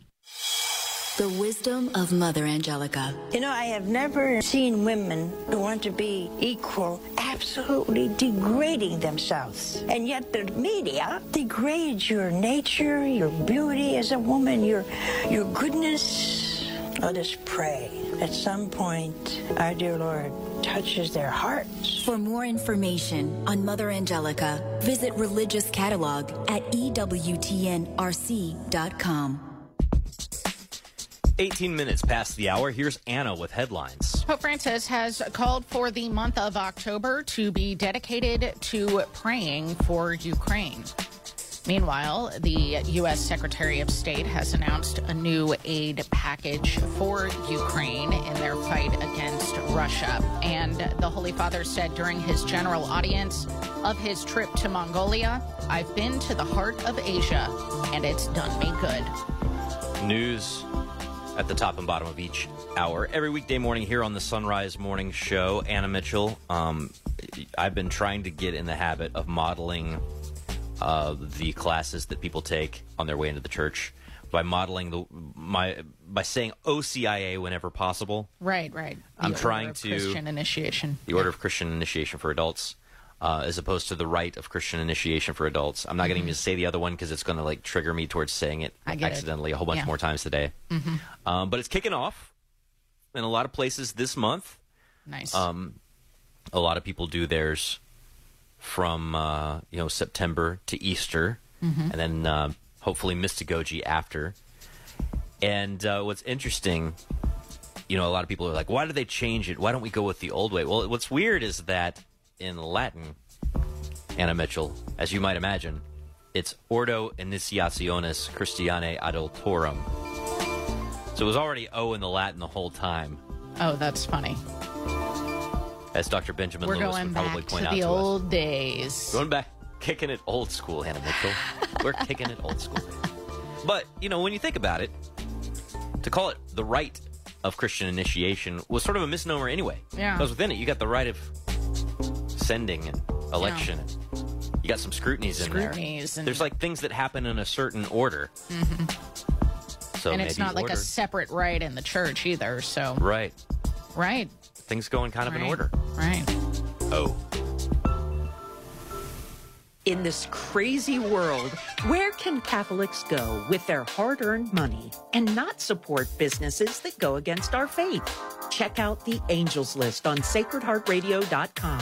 It's a list of businesses owned and operated by our Catholic brothers and sisters who underwrite Sacred Heart Catholic Radio. And if you'd like to get your business on the Angels List, email me, Leah, at sacredheartradio.com. That's Leah at sacredheartradio.com. I'm Bill Torbeck of Tri State Abrasive and Tool Company, proud to support Sacred Heart Radio. Diamond and CBN are the most advanced cutting tools because they are the hardest materials known. These enable you to machine three to eight times faster compared to carbide while reducing downtime for tool changes by 90%. Improve your productivity when machining hard, cast, and powdered metals or difficult to machine materials. Find out more at theabrasiveone.com. That's the number one, theabrasiveone.com. Support for Sacred Heart Radio is from Hoeting Realtors. Equipped with the latest technology and market knowledge, Hoeting Realtors can make the buying and selling process easier. 513-451-4800 and hoeting.com. This is John Kennedy, a State Farm agent serving Northern Kentucky and Cincinnati and a proud supporter of Sacred Heart Radio. Whether it's home, auto, or life insurance, I can help with any of your insurance needs. I can be reached at 859-485-2000 or online at johnkennedyinsurance.com. Cabernet Sauvignon, Malbec, Merlot, Pinot Noir, Chardonnay. When you're looking for an extensive selection of fine handcrafted wines from around the world, it's the BFM Wine Shop on Bridgetown Road. BFM Wine stocks over a thousand labels of high quality wine from boutique wineries and small producers. There's also the Wine of the Month, their e newsletter, and pairing suggestions with fine food. The BFM Wine Shop, proud supporters of Sacred Heart Radio, on the web at bridgetownfinermeats.com. It is time for Bible Foods with Rita Heikenfeld from AboutEating.com. And uh, Bible Foods is all about looking at foods and recipes and all kinds of things that are mentioned in the Bible, some of the symbolism of them, and how we use those things today. Rita, good morning. Well, good morning, Matt. And I, again, thanks to Annie, this is going to be a very timely subject. Extremely timely because we're talking today about preserving some of the herbs from our Bible gardens. A lot of us have uh, been taking notes on your segments and planted some of these things that show up in the Bible. And now we're getting to the cold months, so we're just not going to be able to have them uh, fresh. So let's talk about some ways to, to dry these. I mean, this is something that, I mean, there's a principle that you know is involved in this whole process of planting and watering and growing. Uh, you know that that's a nice way to think about all this stuff, right? It is, and when you think of that, um, good point there, Matt. In Genesis, in chapter one, I love this passage. Then God said, "Let the earth bring forth vegetation, every kind of plant that bears seed, including herbs. I might add, every kind of fruit tree on earth that bears fruit with its seed in it." And so it happened. The earth brought forth vegetation, every kind of plant that bears seed, and every kind of fruit tree that bears fruit with its seed in it. God saw that it was good.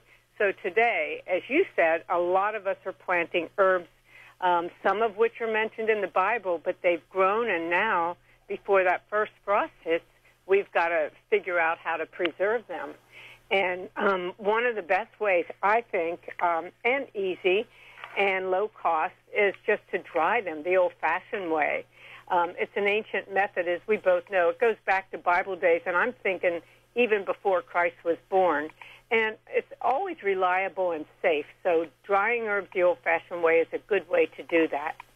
All right, so what are some tips for drying herbs? And, you know, this can vary from herb to herb a little bit, but Mhm. generally speaking, what are some good principles to apply?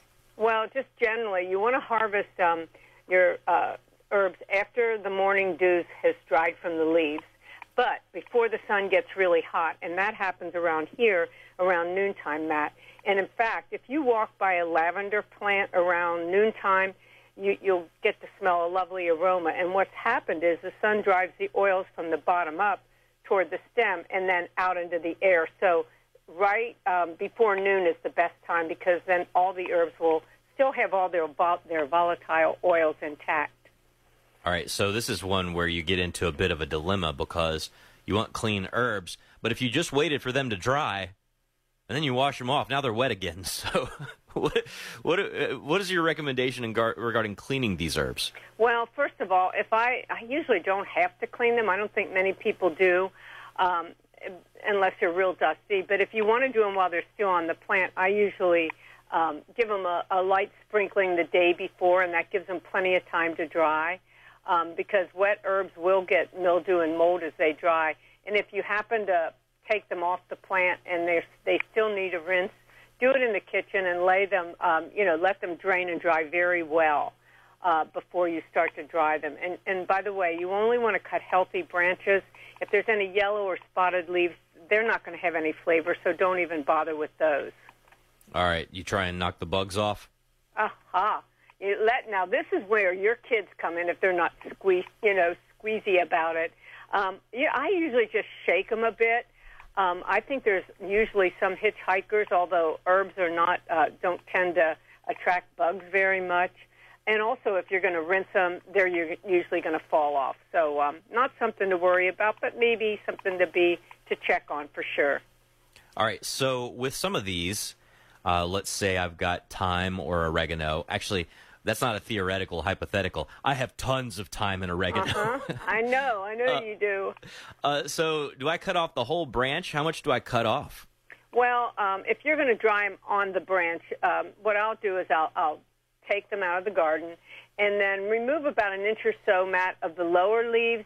And what that does, it gives you um, something to, you know, uh, a branch to tie together. And I'll tie several together just to make a bunch. But um, here's the deal: you don't want to tie too many because you want a good air circulation. So three or four or five, um, and you can use rubber bands uh, to tie them and hang them upside down because nutrition and flavor starts in the root and then goes through the stem and the leaves. Um, but if you're going to use rubber bands or strings, sometimes you've got to redo them because they may slip out. Um, again, not too many branches together because air, good air circulation is crucial. All right, so where do you hang them? Do you hang them in your kitchen or your basement or garage? Where do you do that? I love to put them in my kitchen because they look nice, but again, it, it sort of gets a little messy when they start to dry. Anywhere that's dry and basically warm with good, good um, air circulation, again. Um, some people like to use a paper bag, and you can just place bundles of herbs upside down in the bag, and then sort of gather the bag at the top, and then tie it closed. Um, some people punch a few holes in the if it's a bag for air circulation. I usually don't because if it's a paper bag, no need to. The big thing is don't um, dry herbs uh, near the sun especially if they're exposed, because that bleaches the color out. So any place that's basically warm and dry is good. All right, so let's say I've got dried oregano. How much would I use of that uh, compared to how much fresh oregano I would use normally in a recipe? Well, when you think of fresh herbs, they have moisture in them, so dried herbs don't. So, uh, about one teaspoon of dried herbs to every tablespoon of fresh. To me, that's a good ratio. What do you think? That seems about right. But you know me, I never measure anything.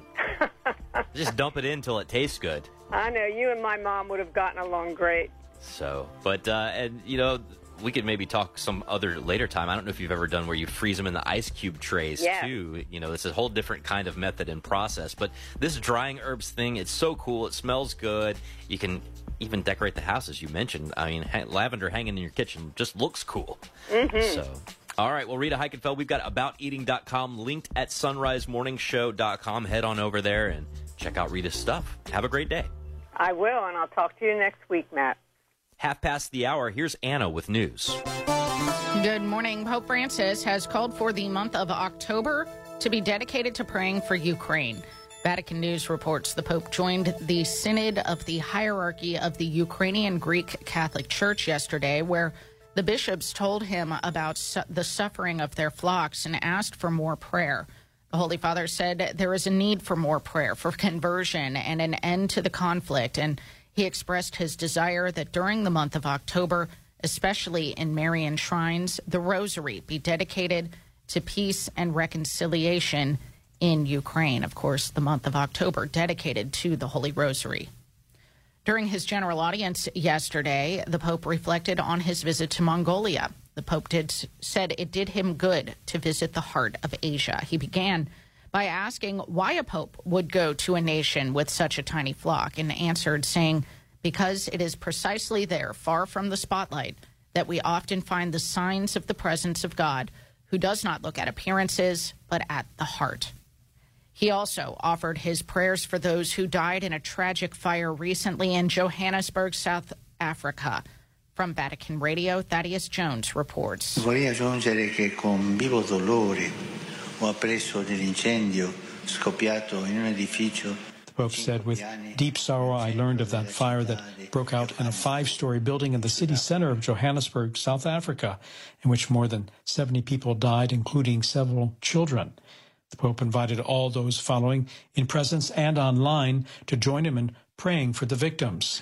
ai familiari esprimo il mio cordoglio He said to the family members, I express my condolences and I send a special blessing for them and for those who are working to provide assistance and support. At least 73 people died and 43 were injured in the fire in a five story building in the city's financial district on the 31st of August. The fire broke out around 1:30 a.m. The city authorities did not clarify what the possible causes might have been. According to eyewitnesses, the fire started when the power was out, one witness recounted that the fire started during a power outage and that there was a loud gunshot-like noise followed by a loud explosion. Some of the survivors described how they jumped out of windows, but only after tossing their children to others below. The rundown compound was among numerous properties seized by organized crime and property syndicates who subsequently and unlawfully leased the premises to individuals unable to afford alternative accommodations. And often lacking dependable facilities or proper sanitation, these places present dire living conditions. There are 57 complexes that have been hijacked in the inner city of Johannesburg, there, where up to 2,000 people can live in a single complex. In the aftermath of the latest deadly blaze, people are wondering how such a thing could have happened. I'm Thaddeus Jones. Mexico is decriminalizing abortion for the entire nation. The country's Supreme Court issued that ruling yesterday, saying in their ruling the penalization of abortion is, quote, unconstitutional since it violates the human rights of women, end quote. Laws on abortion were previously left to us on a state by state basis, with 12 of the country's 32 states already voting to decriminalize it. New projections show Hurricane Lee could make it all the way to the East Coast. The hurricane formed over the Atlantic on Tuesday and is expected to strengthen into a Category 4 storm by Saturday with wind speeds up to 150 miles per hour. A European forecast model predicts the storm will stay out at sea and not make direct landfall with the U.S. However, The American model shows Lee hitting the edge of Cape Cod and heading up into Canadian waters. In Washington, the Senate will start moving a package of government funding bills next week. Lisa Taylor reports. It comes as Congress is racing to avoid a shutdown at the end of this month. Senate Majority Leader Chuck Schumer said he expects the first votes on Monday. The top Democrat urged Republicans in the House to follow the Senate's lead and work with Democrats. A group of House conservatives says it would oppose any funding bill that does not include conservative policy priorities on spending levels, the southern border, and the Justice Department. I'm Lisa Taylor. The judge hearing the case accusing former President Donald Trump and 18 others of conspiring to overturn Georgia's 2020 presidential election will not sever the cases of two co defendants who requested it Kenneth Chesebro and Sidney Powell. That's the news on the Son Rise Morning Show. It's 35 past the hour.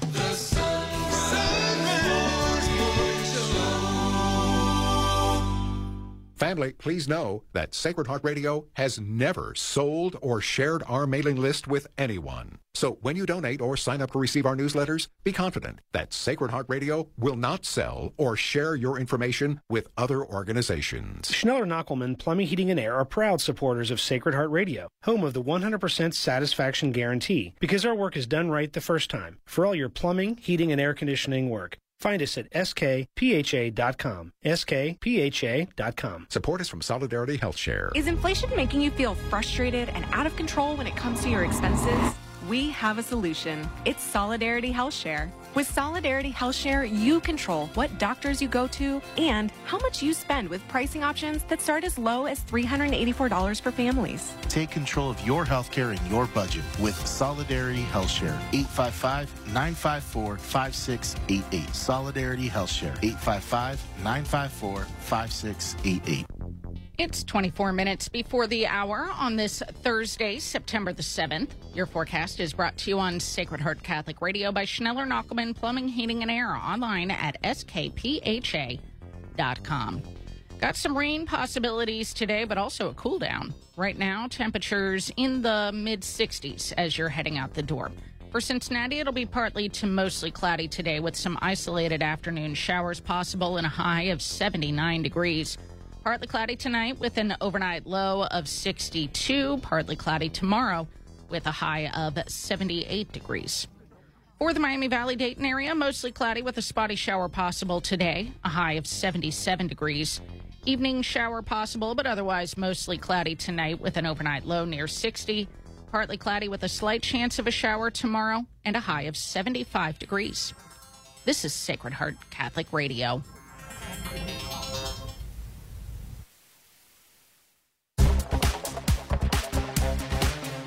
Son Rise Morning Show continues. I'm Matt Swaim, joined now by Gary Michuta, and he is online at handsonapologetics.com. He's got a number of great books, including the one we've been going through most recently called The Gospel Truth, and it's all about the reliability of the gospel accounts of Jesus Christ. Gary, good morning.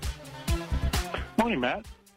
So, one of the questions we've been addressing in these segments is how do we know that people remembered what Jesus actually said? And we've been going over, over some of the ways that uh, Jesus, as a good rabbi, would have built memory methods into his teaching style. And I love this one we're going to talk about today with locations because it reminds me of our great friend, the, the late Dr. Kevin Vost, who wrote several books on this concept of memorizing things by putting them sort of in places, right? And he's building off of ancient Yeah. medieval memory methods.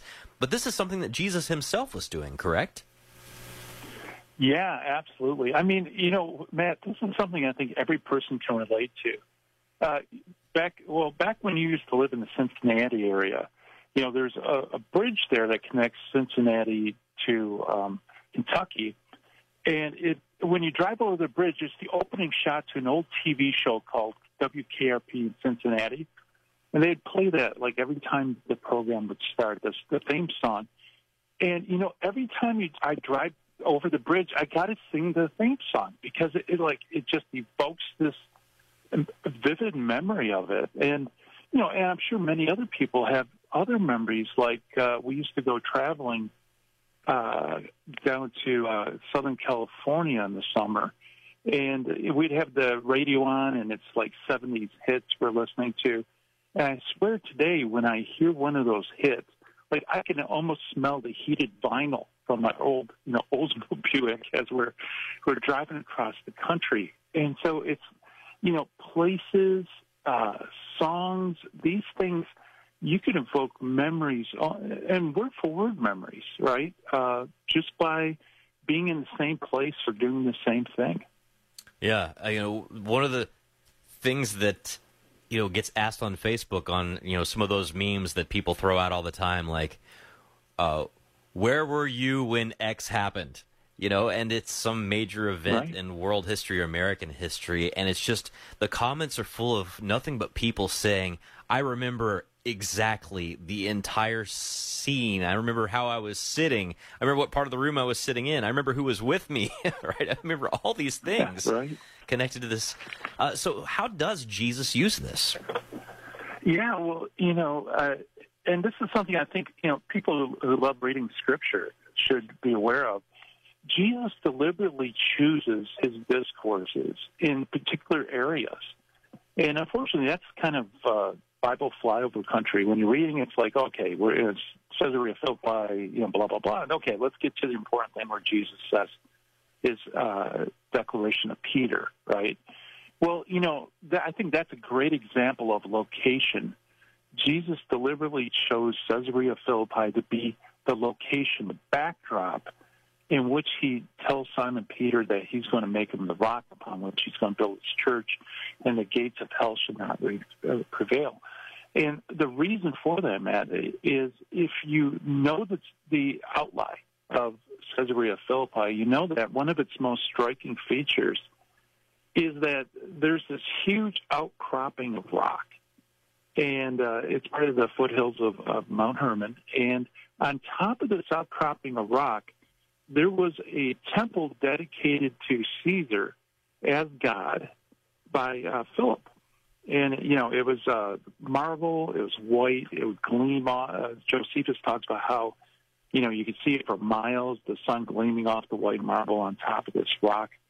And then underneath, uh, you know, at the foot of this outcropping of rock, there was a spring that used to feed the Jordan. And so you'd have this bubbling spring that would come out from underneath the rock. And the ancients took soundings and they couldn't find a bottom. It seemed to like go on forever. And so with that background in mind, when you when you read Jesus' discourse, you find out that like he is mapping the discourse with Peter upon the surrounding because he says to Simon that you are Peter, which means rock. And he says, I, I'm going to build, you know, upon this rock, I'm going to build my church. Just like, you know, Philip built this false temple to a false God, I'm going to build my church upon you, Peter. And and then you have, and he says, the gates of the netherworld, the gates of Hades will not prevail against it.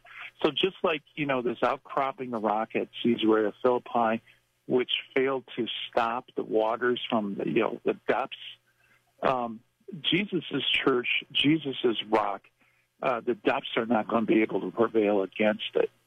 And so I imagine, you know, the apostles uh, just going into Caesarea Philippi, it would just snap into place, just like all those other things we said. You know, they they would re, re, it would evoke the very words that Jesus says.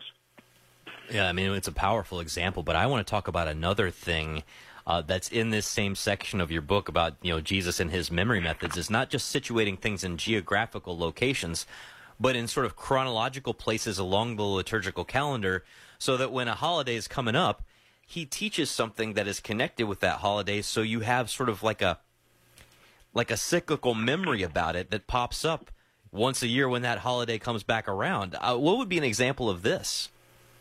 Yeah. Uh, well, example, uh, the one I give in the book, and I'm sure there's plenty other ones, is the the Feast of Tabernacles, and this is the, you know also known as the Feast of Booths, and there was a very elaborate ceremony that took place during the Feast of Tabernacles where uh, the priest would go and pour publicly pour out water and wine. And so this this water pouring ceremony that was part of the feast that happened every tabernacle in Jerusalem. Uh, when Jesus was there during the Feast of Tabernacles, this is when he gives his discourse. If anyone thirsts, let him come to me and drink. Whoever believes in me, as the scripture says, out of his heart will flow li- rivers of living water. Wow, that So gives me chills, imagine- man. Like, Yeah, I know. If you can imagine, you know, the, as a Jewish Christian uh, going to tabernacles in Jerusalem and seeing the water pouring ceremony, and it's just like driving over that bridge, you know, from Cincinnati. It's, you know, it just evokes all the lyrics come back, right? Yeah, all Yeah, the words of exactly. Jesus' teaching come back word for word. Uh, there are many other examples of this, but even just those two alone that you mentioned today are worth diving in. Um, the way that Jesus intentionally made his teachings memorable in ways that would not necessarily occur to us because I've never been to a Feast of Tabernacles. I've also never been to Caesarea Philippi. So, uh, you know, entering back into those things really shows you what Jesus was doing and really kind of helps you understand the power of the incarnation that Jesus took on flesh and used created things to to the senses to tell these stories and make these connections. Uh, but if our listeners want to get a copy of your book, The Gospel Truth, um, which is again all about the reliability of the gospel accounts of Jesus, how do they do so? Yep, just go to stpaulcenter.com. That's the St. Paul Center, and uh, you can pick up a copy there. All right, great stuff. Gary Michuta, Hands on Apologetics, also linked at sonrisemorningshow.com. Thanks so much. Have a great day. Thanks, you too. All right, back after this, it's a quarter till. Support is from TBN. Weaving its way through the heart of the Holy Land is a well worn path that once felt the footsteps of Abraham, Isaac, Jacob, King David, and Jesus. Host David Friedman and Mike Pompeo take a sacred journey of hope along Route 60, the biblical highway. Experience the land of the Bible as you've never seen it. In theaters September 18th and 19th. Route 60, the biblical highway. Information at route60.movie. That's route60.movie. Are you looking for peace? Longing for joy?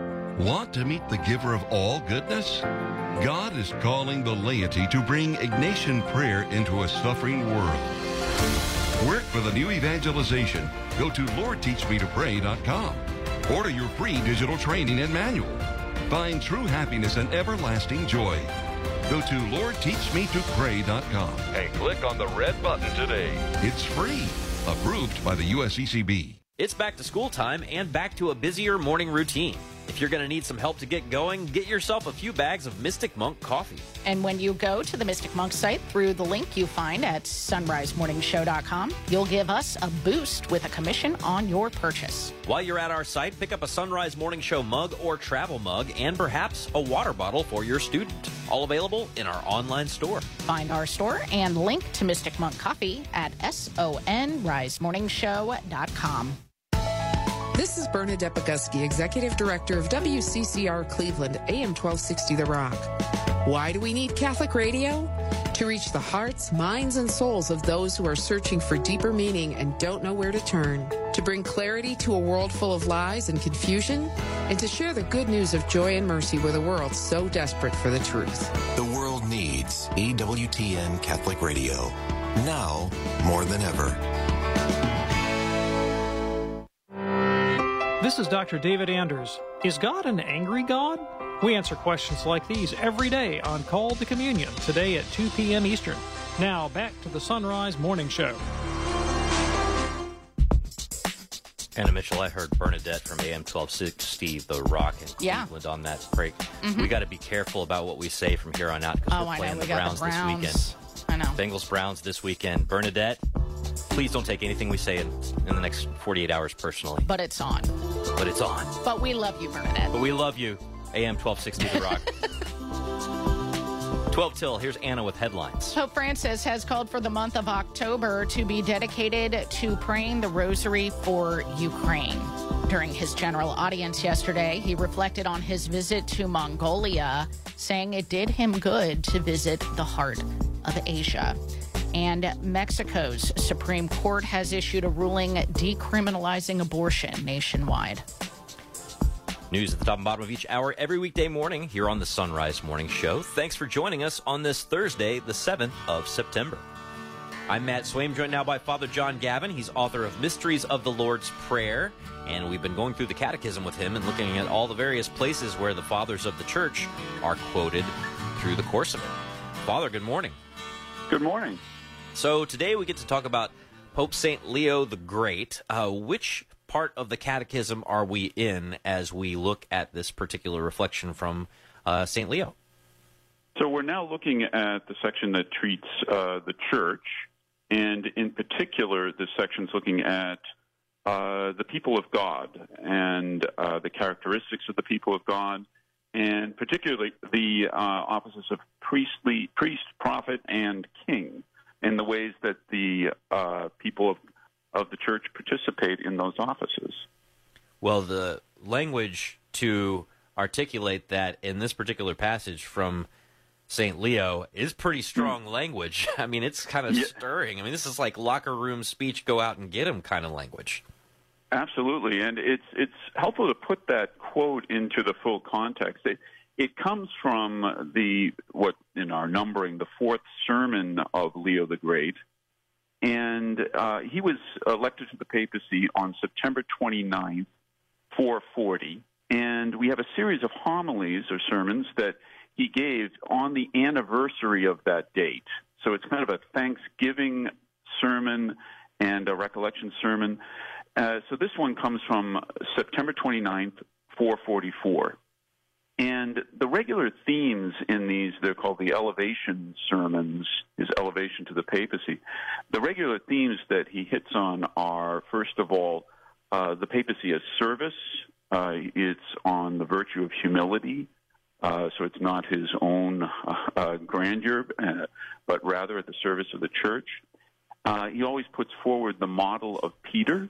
Also, he speaks much about how, even though he has this distinct charism and authority within the church, uh, nonetheless, uh, all of the baptized faithful share in this same dignity in Christ. So, in the sermon, he says at one point, although the Church of God as a whole has a hierarchical structure so that the completeness of the body consists in the diversity of members, we are nevertheless, as the apostle says, one in Christ. So this this locker room speech, as I think you rightly uh, liken it to, it's it's on this occasion, but he's also calling the faithful to be with him as the Bishop of Rome, as the Pope, uh, in bringing the gospel to the world. I mean, the stuff that he has to say in this passage, and again, you're looking around paragraph 786. Uh, hmm. I mean, this is, you know, so many of us have done the sign of the cross kind of as a formality or without thinking, but he says the sign of the cross makes kings of all those reborn in Christ, right? And the mm-hmm. anointing mm-hmm. of the Holy Spirit consecrates them as priests. He goes on to say, What indeed is as royal for a soul as to govern the body in obedience to God? And what is as priestly? as to dedicate a pure conscience to the Lord and offer the spotless offerings of devotion on the altar of the heart. Uh, I mean, I don't know about you. I don't do a very good job of thinking about that kind of thing every time I make the sign of the cross. Right, right, and no, and I think that's uh, that's the power of Leo's preaching. I mean, we we hear much about these the office of priest, prophet, and king, and, and certainly we have distinct charisms in the church uh, for this, obviously the priesthood. But uh, what he's calling us to is to reflect on the ways in which we all share in that, uh, which of course are all exemplified in our Lord, uh, the, Jesus Christ. So yes, it's uh, when we make the sign of the cross. Uh, he says it's even like it's it's an anointing to these offices, right? Uh, because as Christians, I mean, uh, not only are we the followers of Christ, but we have been anointed to uh, to share in that life that He gives us. Well, and I love too the the way that Christ turns everything upside down, uh, right? And mm-hmm. this is what happens in the. Uh, I mean, this is what happens in the throughout, throughout the course of the Gospels. Uh, it's what the the passage in the Catechism that this quote is embedded in refers to the idea of uh, a royal office of Christ, and for the Christian to reign is to serve Him right? Mm-hmm. To be a king right. in this sense is to be a servant. I mean, Jesus kind of turns the whole thing inside out on us. Uh, you know, this is not to go and command an army. Uh, it is mm-hmm. rather to take the leadership in figuring out how to serve others. I mean, these are these are strong, strong things that uh, every Christian is called to, and that are modeled by the Lord Himself. Exactly. And in fact, uh, next Sunday we will get the next part of the gospel reading. Of course, Peter is expecting the Christ to be some kind of you know royal figure leading into battle, uh, conquering of territories in that manner. But of course, our Lord rebukes him for that. That's that's a temptation. That is not to be uh, the understanding of who he is as the Messiah. And so the same he demonstrates to us, especially washing his disciples' feet, uh, what kind of king he is. That he has come to give his life so that we might have life in him. That is uh, the true royalty to share in that life that he has won for us in the resurrection. You know what's funny is that liturgically speaking, we hear those conversations about a week apart, but in the gospel narrative, you hear them about two sentences apart. so right, exactly. Yes, and I think uh, Pope Leo likes to go to that passage uh, not only because it speaks of the authority of Peter, but also uh, because of the humility that's demonstrated. Of course, you know, Peter sees that, wait a minute, there are limits to this authority. In the end, I am, as all Christians are, subject to Christ and what he has uh, taught us, what he has handed on to us. And so Leo turns to that again and again. What kind of kingship are we to share in? Yeah, and uh, you know, I'm, I'm reminded of the power in that title uh, given to the successor of Saint Peter, right? The servant of the servants of God. Uh, you know, what a, yes. what a loaded, a loaded title to be sure, uh, but based on this very principle. Yes, exactly. Uh, and that, that, again, we can see it in Peter himself, of course, right? Uh, we can take some consolation in seeing the ways in which sometimes he could be quite the hothead or even the betrayal of our Lord, but yet reconciled in humility to him uh, and to be the shepherd of the sheep. And so, yes, always serving and always conscious of his full dependence upon Christ in that love and that mercy. Uh, it's something that we all uh, can turn to again and again. Well, thanks so much, Father John Gavin. His book, Mysteries of the Lord's Prayer, linked at sonrisemorningshow.com. Anna Mitchell, got a big Friday show tomorrow. Hope people can be along. We'll talk to Father Hezekiah Carnazzo and Father Jonathan Duncan. Get a preview of the Sunday Mass readings. Ken Craycraft along as well. Bobby Schindler and others. You ready for a good Friday to close out a short and weird week? No, Annie. She's already on. She's already out there somewhere. She's probably refilling her coffee. Getting ready for the next newscast in our local hour coming up just after this. But we'll talk to our EWTN family tomorrow. Until then, may God bless you and keep you and grant you his peace.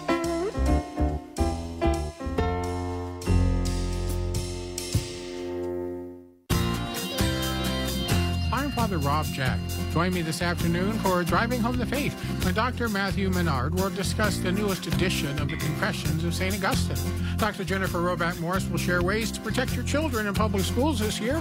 I'll talk about who Jesus Christ is for Catholics, plus frequent traffic and weather. That's this afternoon beginning at 4 on Sacred Heart Radio. You're on the road to Christ the King. Working to see the culture of life prevail in the Miami Valley, Dayton Right to Life is here to protect God's gift of life through law, education, and community action, from fertilization to natural death. Find Dayton Right to Life online at DaytonLife.org. That's DaytonLife.org. Support for Sacred Heart Radio is from JC Health Insurance agent George Justin. If you're turning 65, retiring, or simply have Medicare questions, George has answers. George is your pro family, pro life guide to Medicare, helping to simplify your transition by guiding you through the options to find a plan that meets your unique needs, all at no cost to you. Find out more from George Justin at JC Health Insurance, 859 414 6591. That's 859 414 6591. The Cincinnati chapter of Legatus is a national network of Catholic business owners, CEOs, and managing partners facing the challenges of faith, family, and business each day. We meet once a month with our spouse for a Mass, dinner, and speaker. We have the support of the Archdiocese of Cincinnati and many members throughout the parishes, including yours. We would appreciate the chance to share what we are about with you and enjoy Mass together soon. Contact us at cincinnati at legatus.org. That's cincinnati at legatus.org. Central Fabricators, proud supporters of Sacred Heart Radio, custom builds and repairs corrosion resistant storage tanks, reactors, and pressure vessels. These are used to manufacture liquids used in everyday products like health and beauty aids, pharmaceuticals, and food. Central Fabricators uses the latest in technology and modern equipment to deliver quality products, and big orders are not a problem. Central Fabricators, ASME certified, and on the web at centralfabricators.com. That's centralfabricators.com. Born from the heart of St. Daniel Comboni, the Comboni missionaries have served the poorest and most abandoned people in the world for more than 150 years. The Combonis improve quality of life with resources like food, clean water, and medicine. They provide vital education in schools and spiritually minister through the sacraments, all while preparing local Christian leaders to serve their people now and in the future. Find out more at combonimissionaries.org. This is Deacon Mike Erb with St. Ignatius of Loyola Parish in Monfort Heights. Thank you for listening to Sacred Heart Radio. 740 WNOP Newport, 910 WPFB Middletown, or get the app, stream, podcast, and more at sacredheartradio.com. Arise,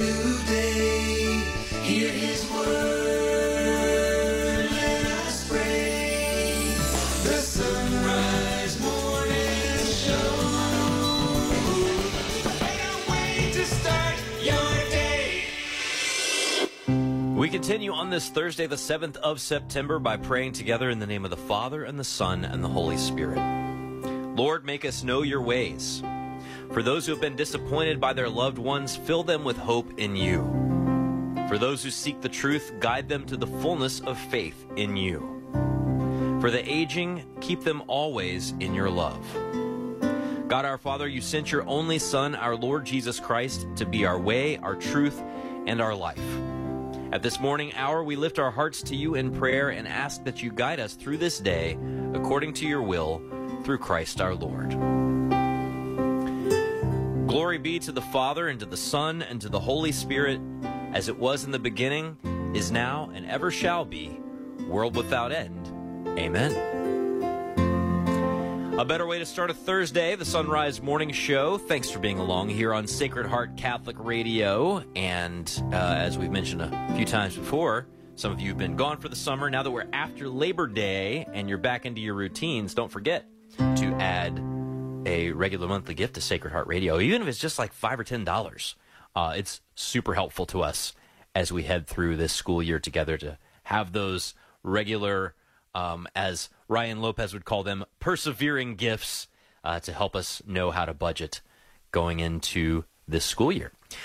I'm Matt Swaim. Anna Mitchell has news. Paul Lockman has sports. We'll talk to Danielle Bean about sending kids off to school for the first time. Some of you got little ones, and this is this is a uh, a bit of a of a scary time. And Danielle's got some tips. She sent eight different kids off to school for the first time.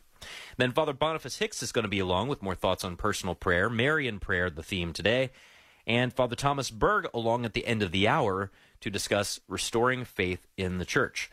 So, stay with us if you can.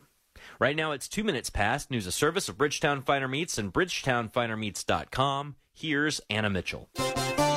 Good morning. Pope Francis has called for the month of October to be dedicated to praying for Ukraine. From Vatican Radio, Devin Watkins reports. Insisting that there is a need for more prayer for conversion and an end to the conflict in Ukraine, Pope Francis expressed his desire that during the month of October, especially in Marian shrines, the rosary will be dedicated to peace and reconciliation in Ukraine. The appeal came during a meeting with the bishops of the Ukrainian Greek Catholic Church who are holding their annual synod in Rome. At the beginning of the nearly two-hour encounter, the Pope was greeted by Major Archbishop Sviatoslav Shevchuk, who recalled the painful situation in which his country finds itself, with an increasing number of dead, wounded, and tortured people, and who thanked the Pope for the affection shown in so many ways and on so many occasions. A statement from the Holy See press office noted that following the greetings from Major Archbishop Shevchuk, several of the assembled bishops shared with the Pope their stories of the suffering that the Ukrainian people are experiencing in different places and in different ways. The Holy Father listened attentively to their testimony and, with some brief interventions, expressed his feelings of closeness and participation in the tragedy that the Ukrainians are experiencing with a dimension of martyrdom that is not spoken about enough, subjected to cruelty and criminality. He also spoke about his sorrow for the sense of helplessness experienced in the face of war, which he ascribed to the devil who desires to destroy. Pope Francis turned his thoughts especially to the Ukrainian children he has met. They look at you and have forgotten their smile, he said, adding that this is one of the fruits of war, to take the smiles away from children. Finally, Pope Francis recalled the example of Jesus during the Passion, who did not remain a victim of insults, torture, and crucifixion, but bore witness to the courage to speak the truth, to be close to the people so that they would not be discouraged.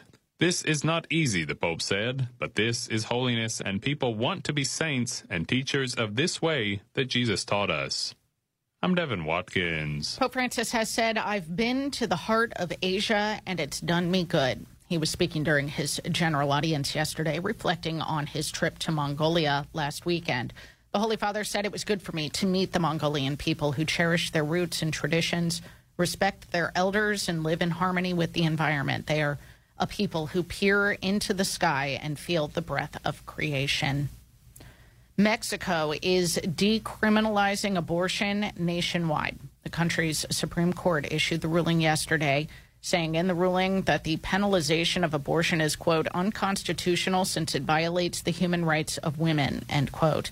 Laws on abortion were previously left on a state by state basis, with 12 of the country's 32 states already voting to decriminalize it. New projections show Hurricane Lee could make it all the way all the way to the East Coast.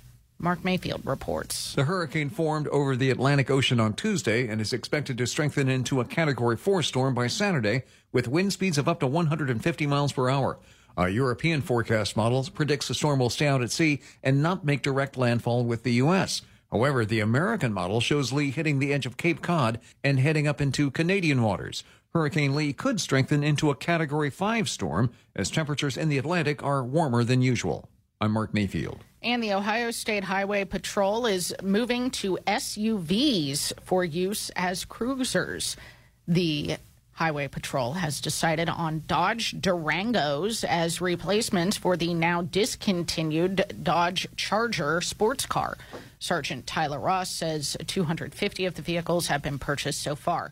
Officials say the SUVs will be rolled out gradually across the state over the next several years as existing cars are retired. So there you have it. 806 now on the Son Rise Morning Show and Sports on Sacred Heart Radio is brought to you by Dr. Robert Berger and Beacon Orthopedics and Sports Medicine. Find them online at beaconortho.com. Here's Paul Lockman. All right, Reds dropped their uh, series finale to the Mariners, eight to four, uh, from Great American Ballpark. Things uh, didn't look good early. Will Benson, though, uh, he had a good day. Three for four home run for Cincinnati, dropped to uh, 73 and 69. Reds still in third place in the NL Central and uh, trail the Brewers by five and a half games for first place. Reds will take an off day today. We'll enjoy the off day. Reds will host the Cardinals starting tomorrow. That means the Reds can sit down and watch some uh, football. Week one of the NFL season finally here. I don't know why it says finally here. It, it kind of feels like it uh, crept up on us. I don't know about you, Anna. Uh, but um, I have not been paying attention, Well- admittedly. Well, uh, the defending Super Bowl champion, world champion, Kansas City Chiefs will uh, defend their title tonight against the Detroit Lions, the upstart Detroit Has Bill Lions. Levitt ever critiqued your impersonation of him? No. No. I would really love to know his opinion. Yeah, well, he, I definitely have heard him uh, critique my uh, whenever I've had to read a spot here or there. Obviously, you haven't haven't heard my voice much on Sacred Heart Radio, but uh, yes, he does critique me there, and he- of course, he says that I just sound love like to know what he thinks about how you. well, he think he, thinks I sound like Yogi Bear, as you may have heard. Hey, boo boo. Hey, boo boo. You got a pretty good he does. Yogi Bear Oh, impersonation, Paul. Well, I hey, guess boo boo. I guess that's what uh, Bill Levitt. Uh, he he knows what he hears. This guy's a, he's got a professional uh, way about him. Anywho, before I, uh, love it. before his ears start burning and I know, yeah. He's gonna come. He's gonna come storming in and You demand the microphone. But one of these days, maybe tomorrow. That's always a fun Friday. That's a Friday thing to to do. Allow him a little mic some time. airtime. Yeah. Some live airtime. We'll see. We shall see. Let's get to traffic now. Traffic is service of Rose Automotive pre-owned vehicles on Erie Highway in Hamilton on the web at roseautomotivegroup.com. Hopefully you got good news. Ann. No, dude, I got quite a few problems to report. Two of them on 275, the inner loop, and this one that I'm looking at currently, right lane blocked, eastbound 275 at Mosteller, and the backup behind it is back toward Winton Road. Uh, then, as you head further along 275 in that direction and you start heading south on the inner loop, the right two lanes are blocked at Ward's Corner. And so you've got to back up back toward Loveland Madeira right now. You're also slowing in the opposite direction in that area from State Route 28 up towards 71. Southbound 71, you're on the brakes from Fields Ertel to the Norwood Lateral. Southbound 75 is slowing from Cincinnati Dayton Road off and on through the Lockland Split. Northbound 7175 is slowing from like the Florence Mall up to the Cut in the Hill. Inner loop of 275 uh, heading toward the airport. You're slowing from Taylor Mill over to the 7175 interchange because the entrance ramp to South. To, um, Southbound 7175 at 275 is um, blocked with a disabled vehicle. And then at northbound 471, you are slowing from 275 up to the river. But Dayton, great job. You are all green on my traffic map. Now, for weather. Partly to mostly cloudy today in Cincinnati with some isolated afternoon showers possible and a high of 79 degrees. Partly cloudy tonight with an overnight low of 62. It'll be partly cloudy tomorrow with a high of 78. For the Miami Valley Dayton area, mostly cloudy with a spotty shower possible and a high of 77. Evening shower tonight, but otherwise mostly cloudy with an overnight low near 60. Partly cloudy tomorrow, slight chance of a shower and a high of 75 degrees. Today is Thursday, September the 7th. Happy to have you along with us here on the Son Rise Morning Show on Sacred Heart Catholic Radio. Danielle Bean back with us now on the Son Rise Morning Show. Connect with her, invite her to speak or lead a retreat through daniellebean.com. Listen to her girlfriend's podcast through goodcatholic.com.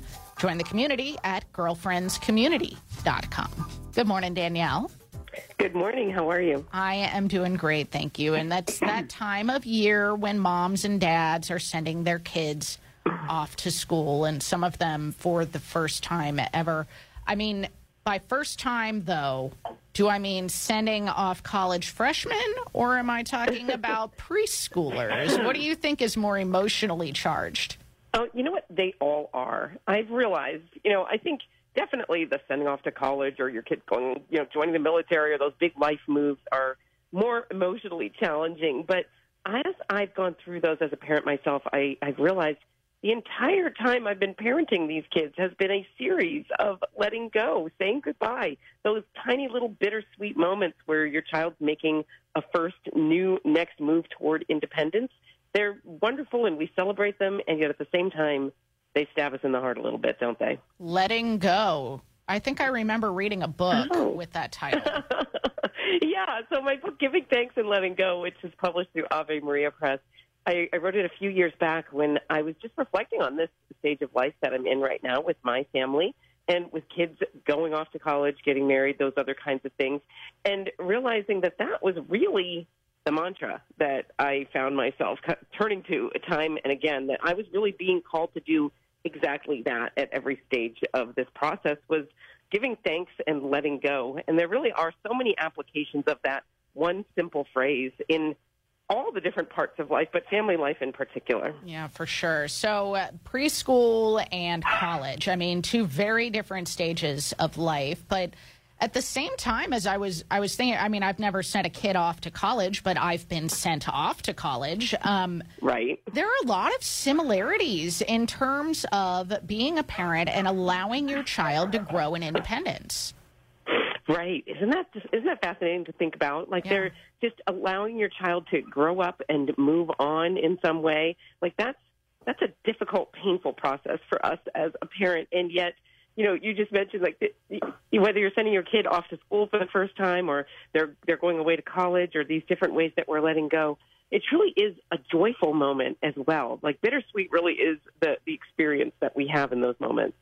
So, that said, I mean, a preschooler is going to come home every day and need you for almost everything from, you know, the middle of the day on again.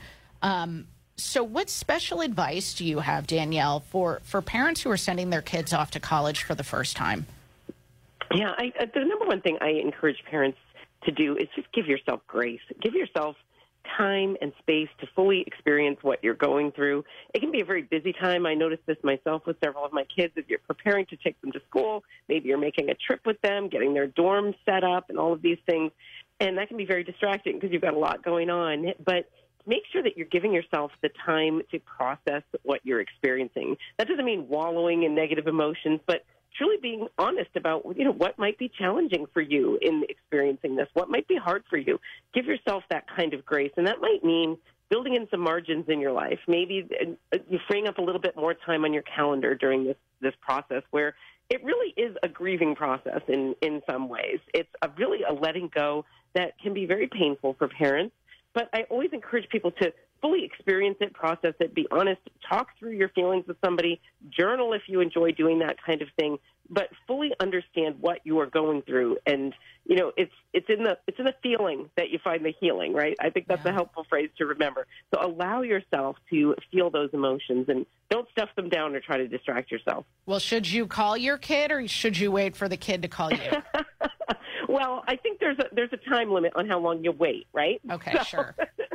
but but for sure, give them a little bit of space too because they're going through something as well. I find that texting is something that I've really come to rely on with my big kids as they've gone off. Uh, because it's a little less intrusive and it's it's easy for them to you know send you To a quick reply. you? Oh. Sometimes that's all we need is a little check in, like you're still alive, you're doing all right, and they're busy living their lives. So maybe they're not going to have a time for an hour long phone call with mom. But those those times come too, and they really are a special blessing.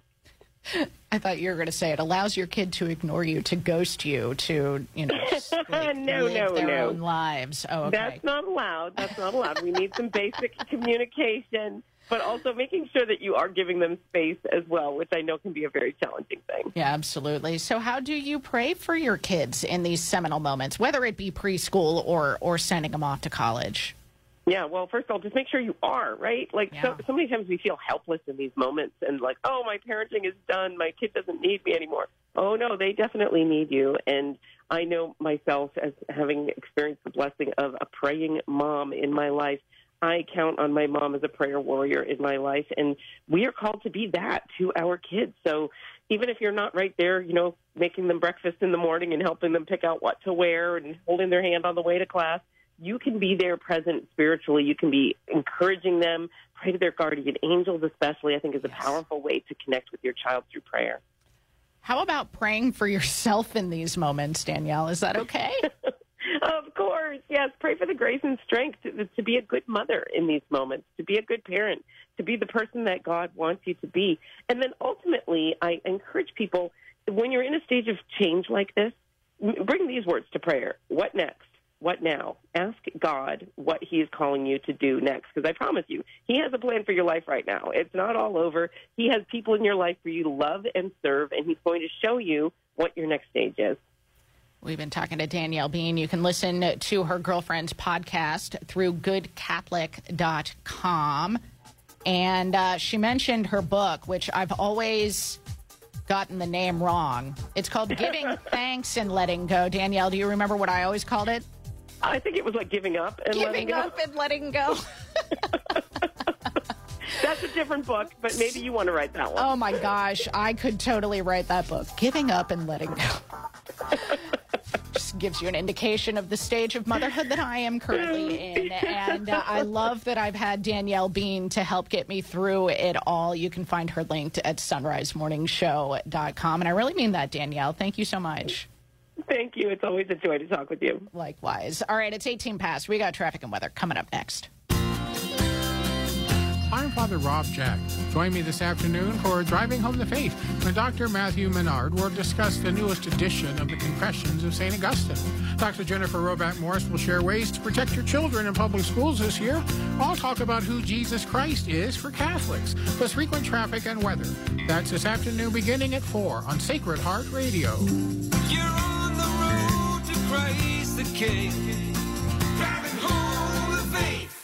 Support for Sacred Heart Radio is from Stegman Landscape. Serving the tri state since 1979, Stegman Landscape can create a picture perfect landscape all year long. From design, installation, and maintenance to retaining walls, patios, and outdoor fireplaces to enjoy any season. Stegman Landscape can do it all. Stegman Landscape, making the world more beautiful one yard at a time. 859 781 1562 and online at stegmanlandscape.com. Food makes the party, and you can find the perfect party foods at Bridgetown Finer Meats, a proud supporter of Sacred Heart Radio. From mini sandwiches to their jumbo pretzel sandwich, meat and cheese or vegetable and relish trays, Bridgetown Finer Meats can make hosting a party a breeze. And choose your wine while you're there. The BFM Wine Shop has high quality wines from all over the world. Bridgetown Finer Meats on Bridgetown Road, 513 574 3100 on the web at bridgetownfinermeats.com.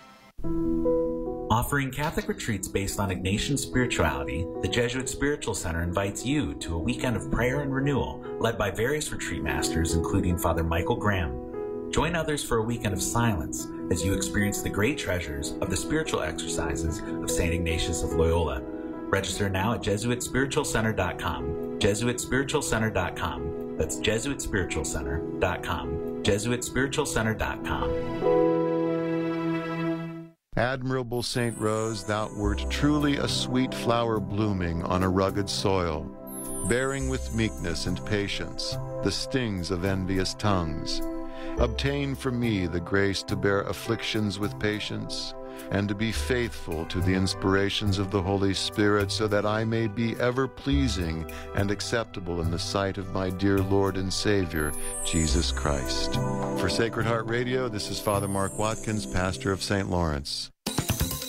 21 minutes past the hour now, and this traffic report is a service of Larkin Cobb Chevrolet Buick and GMC in Eaton, Ohio, on the web at larkincobb.com. Still got these two accidents on the inner loop of 275 toward the top of the loop. Uh, eastbound 275 at Mosteller, the right lane is blocked, and you are backed up towards 747 right now. And then as you head further down that area in that direction, I should say. Right two lanes blocked on southbound 275 at Ward's Corner, which has you backed up almost to 71 now. Slowing in the other direction on northbound 275 between State Route 28 and Loveland Madeira. Southbound 71 on the brakes from Kings Island down toward the Norwood Lateral. Southbound 75 still off and on heavy and slow from Union Center Boulevard through the Lockland Split. Now, toward the bottom of the 275 loop, an accident on the entrance ramp to Turkey Foot from westbound 275. And uh, I bring that up because you are slowing from Taylor Mill all the way over to the 71 interchange, 7175 interchange, northbound 7175, slowing from Turfway up to the cut in the hill, northbound 471, still slow from Alexandria Pike up to the river. That was a lot of traffic. Partly cloudy to mostly cloudy in Cincinnati today with some isolated afternoon showers possible and a high of 79. Partly cloudy tonight with an overnight low of 62. Partly cloudy tomorrow with a high of 78. Nice cool down. For the Miami Valley Dayton area, mostly cloudy with a spotty shower possible today and a high of 77. An evening shower possible, but otherwise mostly cloudy tonight with an overnight low of 60. Partly cloudy tomorrow, slight chance of a shower and a high of 75 degrees. Father Boniface Hicks joins us next. It's 23 past. Subscribe. Yes, by clicking the red subscribe button at sacredheartradio.com. You'll get an email with our show notes with the list of guests you'll hear that day on the Son Rise Morning Show or Driving Home the Faith. You'll also get the links to books, articles, and websites we've discussed and the full podcast with markers to find and hear the interview again. So to know when your favorite guests are on the Son Rise Morning Show and Driving Home the Faith, go to sacredheartradio.com and click subscribe. Support for Sacred Heart Radio is from Molly Maid of Westchester. With 30 years of trusted quality service and a 100% satisfaction guarantee. 1 800 Molly Maid or at mollymaid.com. Molly Maid, a clean you can trust. Support is from Solidarity Health Share. Is inflation making you feel frustrated and out of control when it comes to your expenses?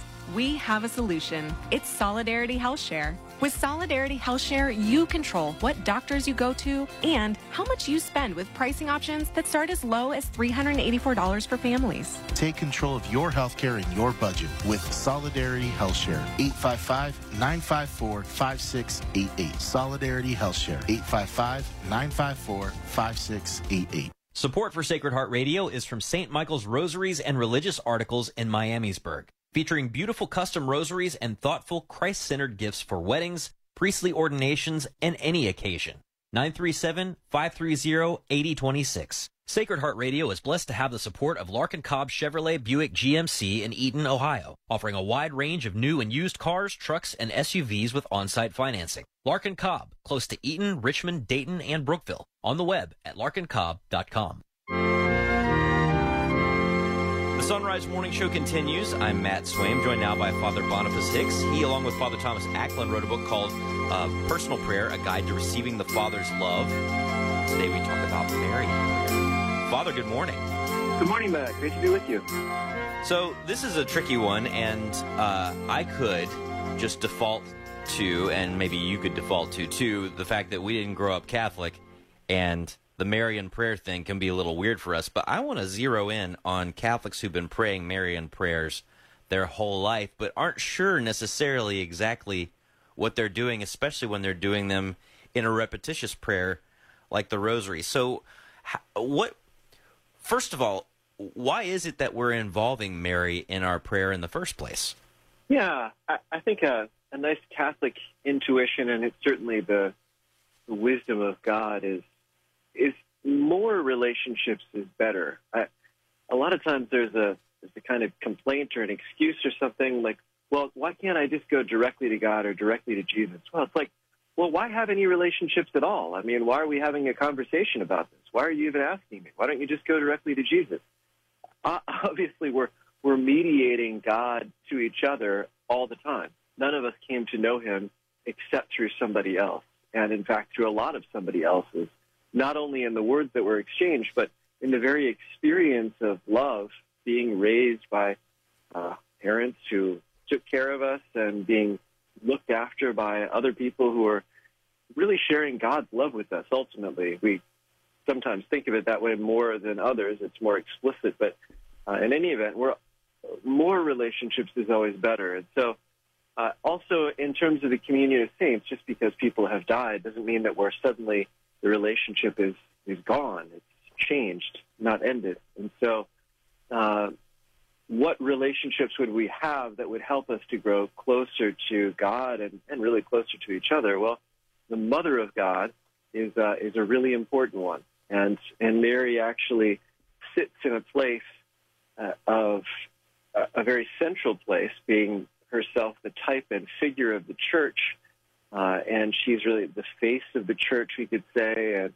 and she's so closely united with Jesus because he chose her as his own mother and loved her more than all of us do. And so loving her uh, really makes a difference. And and one of the ways to love her then is to come back to your uh, question. Your point is uh, through the rosary or through some other Marian devotion to put some words to it to uh, how we how we can love her and know her. You know, I can't help but think as we, you know, here at the beginning of September, celebrate the feast of Mother Teresa and how Mother Teresa, one of her favorite prayers was John Henry Newman's fragrance prayer, uh, which I use from time to time here on the show.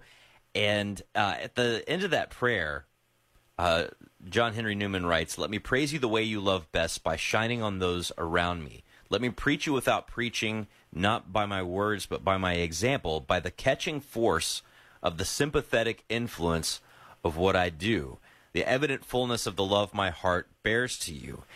In many ways, like that sentiment is perfectly captured in Mary. So when you meditate on the mysteries of the rosary, you are I mean, essentially, Mary is preaching to us without preaching. It's it's kind of like asking her to sort of show you, like to kind of give you a window into these moments of her relationship. I mean, it's not like you're learning like an apologetics argument for Mary. It's it's more like experiencing that that relationship. And I think that's something that we can get because we do that with our with our family members. Well, we don't we don't know this relative of ours personally who passed on, but we know people who did know him. Like, give us a sense of who they were. You know, I mean, there is a sense hmm. that you get that in the rosary.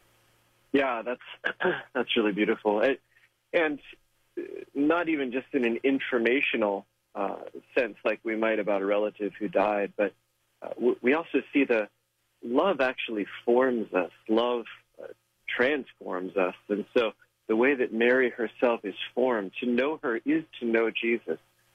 We, we, we come to know somebody who would choose this person as a mother, who would love this person in this way. We, we come to know uh, Jesus just through the, the very way that Mary has been formed by, by his love for her and the way that, that she also loved him. And then certainly explicitly, it's, it was uh, John Paul II's theme after dedicating the third millennium to uh, contemplating the face of Christ, he then very quickly had a year of the Rosary in which we contemplated the, the, the face of Christ through Mary. We looked at his face through her eyes and saw his mysteries through her eyes and contemplated them through her heart. So it really brings us more deeply into all of those beautiful truths, uh, mysteries of our faith. Well, there are probably lots and lots of Catholics who've prayed more rosaries than it is humanly possible to count. Uh, and they do have a love for the Blessed Mother, but they sometimes, perhaps, have trouble sort of making that sort of mental or spiritual transition when they're praying these decades to where they can really sort of enter into that relationship with that mystery. Maybe they're too focused on keeping count, right? Or something like that. Uh, you know, because you're a uh, professional prayer for a living, uh, I think that's in your job description. I mean, do you have any maybe advice for people who are sort of stuck in that mode or get stuck in that mode from time to time? Yeah, and I, I as you also do, Matt, I, of course, value the just praying the rosary. Every, everything doesn't have to be so heady. Exactly. And there's a lot, yeah. a lot of value in just you know being present, saying the prayers, and and it forms us uh, so that at the end of our lives, maybe the only thing left in us is the Hail Mary. Great, that's fine. as we're in a in a hospital bed or something else, but. Um, but yeah, just being, I think just being mindful of it and maybe even thinking of it in those terms uh, as we're meditating, obviously focusing our attention on the mystery can be really helpful. Probably one simple suggestion, announce the mystery, you know, mentally even, and then leave 10 seconds, 15 seconds to think about it. Um, or a, a, an additional suggestion, have a, a picture of that mystery to look at and look at it. Don't just plow into the next Our Father, but look at it for 10 or 15 seconds. It doesn't take too much to just interrupt the rosary, to add a little bit more awareness, a little bit more intentionality to it. Well, thanks so much, Father Boniface Hicks. You can find his book, Personal Prayer, linked at sonrisemorningshow.com. 32 past, here's Anna with news. Good morning. Pope Francis has called for the month of October to be dedicated to praying for Ukraine. Vatican News reports the Pope joined the Synod of the Hierarchy of the Ukrainian Greek Catholic Church yesterday, where the bishops told him about the suffering of their flocks and asked for more prayer. The Holy Father said there is a need for more prayer for conversion and an end to the conflict and expressed his desire that during the month of October, especially in Marian shrines, the rosary be dedicated to peace and reconciliation in Ukraine. During his general audience yesterday, the Pope reflected on his visit to Mongolia last weekend. The Holy Father said it did him good to visit the heart of Asia. He began his address asking why the Pope would go to a nation with such a tiny flock and answered saying, Because it is precisely there, far from the spotlight, that we often find the signs of the presence of God, who does not look at appearances, but at the heart. He also offered his prayers for those who died recently in a tragic fire in Johannesburg, South Africa. Thaddeus Jones reports. Vorrei aggiungere che con vivo dolore ho appreso dell'incendio scoppiato in un edificio The Pope said, with deep sorrow, I learned of that fire that broke out in a five story building in the city center of Johannesburg, South Africa, in which more than 70 people died, including several children. The Pope invited all those following, in presence and online, to join him in praying for the victims.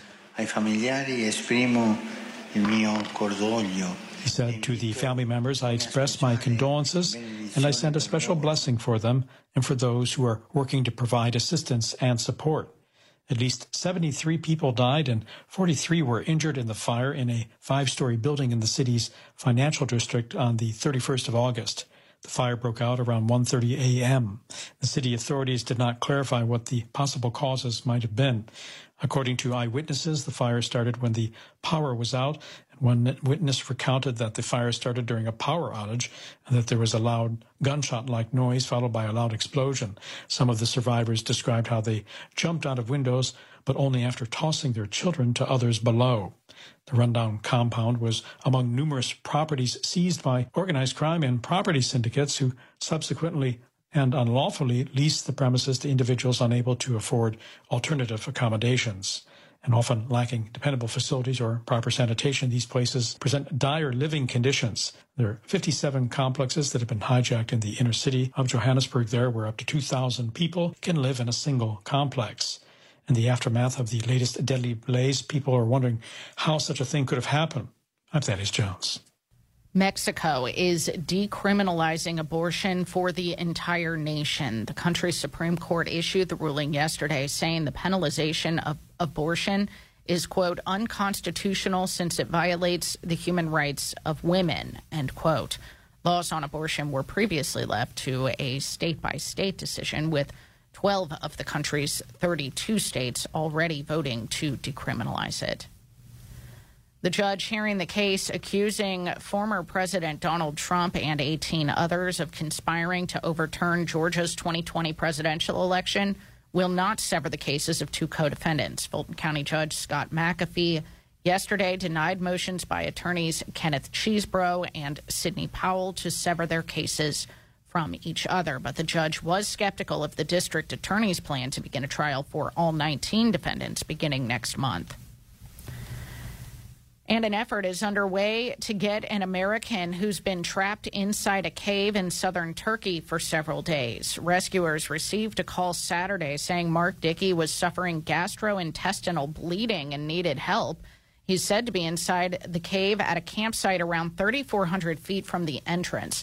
While Dickey's condition is stabilizing, he'll need a stretcher to be removed. Officials are calling the effort one of the largest cave rescues in the world. Dickey had been helping to lead an international expedition in the cave. Whoa. You won't be finding me near any caves. Not even Mammoth Cave. Nothing where there's crawl. I mean, yeah, not even Creepy mammoth. None of it. None, none of of it. None of it. I don't get the thrill that uh, those do when they know, it's- climb rocks or what? Yeah. What's the other? Uh, yeah, uh, you know, I don't. I actually, I can't. I, I struggle to relate with Dr. Jim Schrader when he talks about running the marathons. And, oh, I know, yeah. People that Oh. get like these thrills from Well, you know, it's uh, it's it's credit where credit's due. They Yeah. get to experience something that uh, most most of us never even want to experience. we don't even know.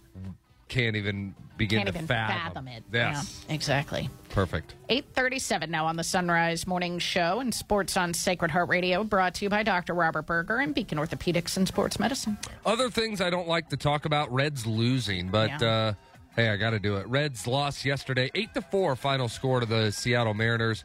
Uh, Reds will try to pick up a win tomorrow as uh, they're off today. Cincinnati hosting the St. Louis Cardinals, the last placed St. Louis Cardinals. All right, let's get to football.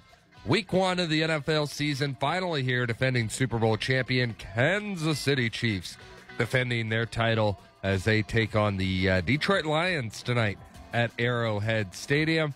How about uh, this Sunday?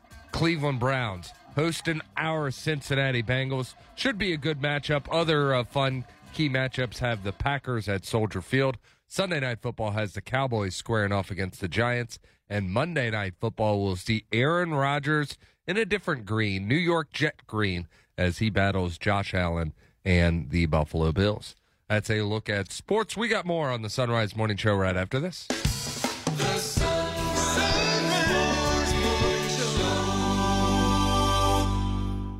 The kids got new supplies for back to school, so what do the parents get? Well, we suggest treating yourself to some good coffee, and the Mystic Monks of Wyoming have a number of blends to choose from. And when you link to the Mystic Monk Coffee site through our site, sonrisemorningshow.com, we earn a commission on whatever you buy. You can also treat yourself to a Son Rise Morning Show mug or travel mug and a water bottle for your kid in our online store. Check out our store and link to Mystic Monk Coffee at sonrisemorningshow.com. Support for Sacred Heart Radio is from Dr. Robert Berger at Beacon Orthopedics and Sports Medicine. Dr. Berger has been recognized by Cincinnati Magazine nearly every year over the past 20 years as one of the top physicians in orthopedic surgery, and he serves as team physician for Xavier University, Mount St. Joseph University, and LaSalle High School. Dr. Berger treats patients of all ages at the Beacon West office on Harrison Avenue and on the east side at Cincinnati Sports Club. For more information, 513-354-3700. Online at beaconortho.com. Support for Sacred Heart Radio is from Rose Automotive, serving the Hamilton area with a wide selection of pre-owned cars, trucks, and SUVs. Rose Automotive, celebrating over 30 years of automotive excellence. On Erie Highway in Hamilton.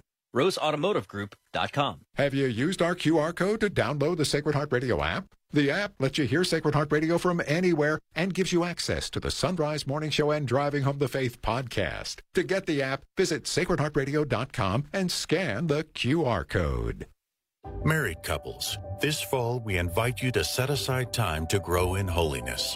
Join us for a weekend marriage retreat to pray, receive the sacraments, and grow in relationship with your spouse through intentional time spent together. Special guests Ryan and Mary Rose Verrett will guide you to more clearly see, embrace, and live out Christ's plan for your marriage. Held at Catholic Family Land near Steubenville, Ohio, October 20th through the 22nd. Register at afc.org. Support for Sacred Heart Radio is from JC Health Insurance agent George Johnston. If you're turning 65, retiring, or simply have Medicare questions, George has answers. George is your pro family, pro life guide to Medicare, helping to simplify your transition by guiding you through the options to find a plan that meets your unique needs, all at no cost to you. Find out more from George Johnston at JC Health Insurance, 859 414 6591. That's 859 414 6591. For over 50 years, the St. Martin District of St. Vincent de Paul has been providing food, clothing, rent, and utility assistance to people in six counties of southern Ohio. You can join the St. Martin District of St. Vincent de Paul in helping our neighbors with a monetary or vehicle donation, which is simple and easy. 800 322 8284 or donate online at runforthepoor.org.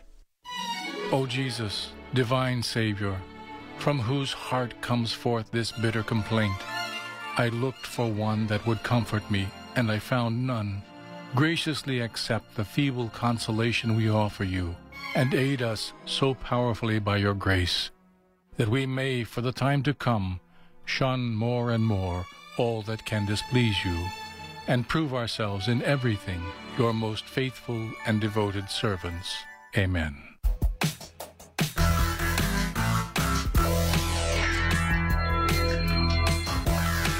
It's 18 till.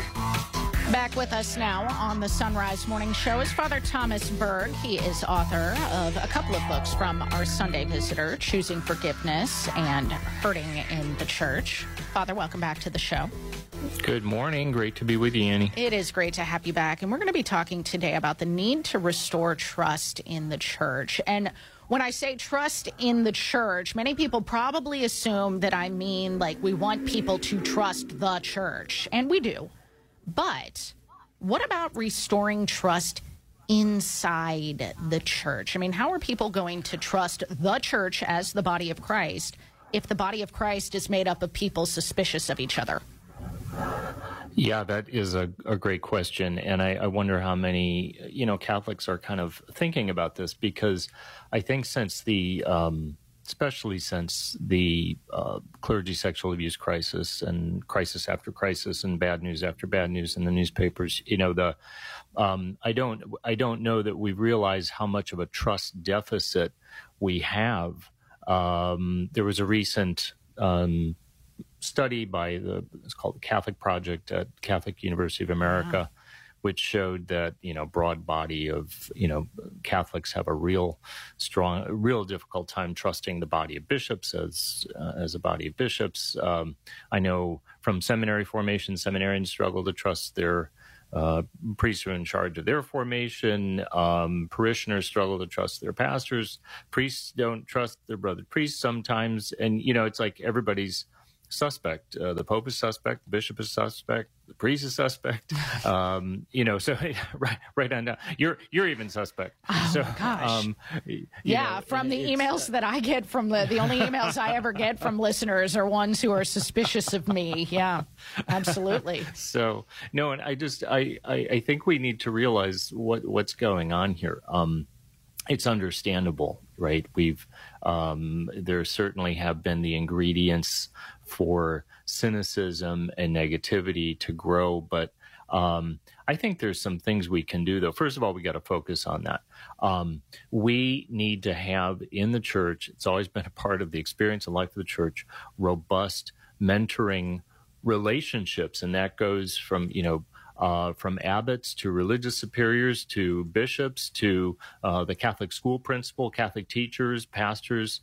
Um, we part of Catholic life has always involved the the mentoring um, and spiritual guidance and human formation that that that goes on that's necessary to grow in discipleship, and and that's what's really taken a hit. And of course, um, you know, trust in our bishops has certainly taken a hit in light of the scandals. But so we need to realize this, and we need to want to do something about it. I think we need to want to, you know, restore trust. So I think we you know, we start by just taking a look at ourselves um, and what are my attitudes, you know, just think about the parish.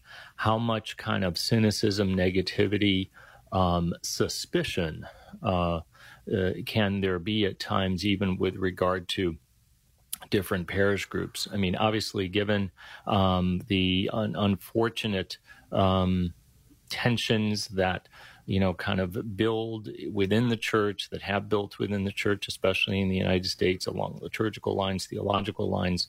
Um, if if our kind of default attitude is one of, of suspicion, and if we're not working towards somehow regaining and rebuilding some kind of trust and building relationships and growing back toward unity, um, then I think we're, you know, we, we've got a big problem here.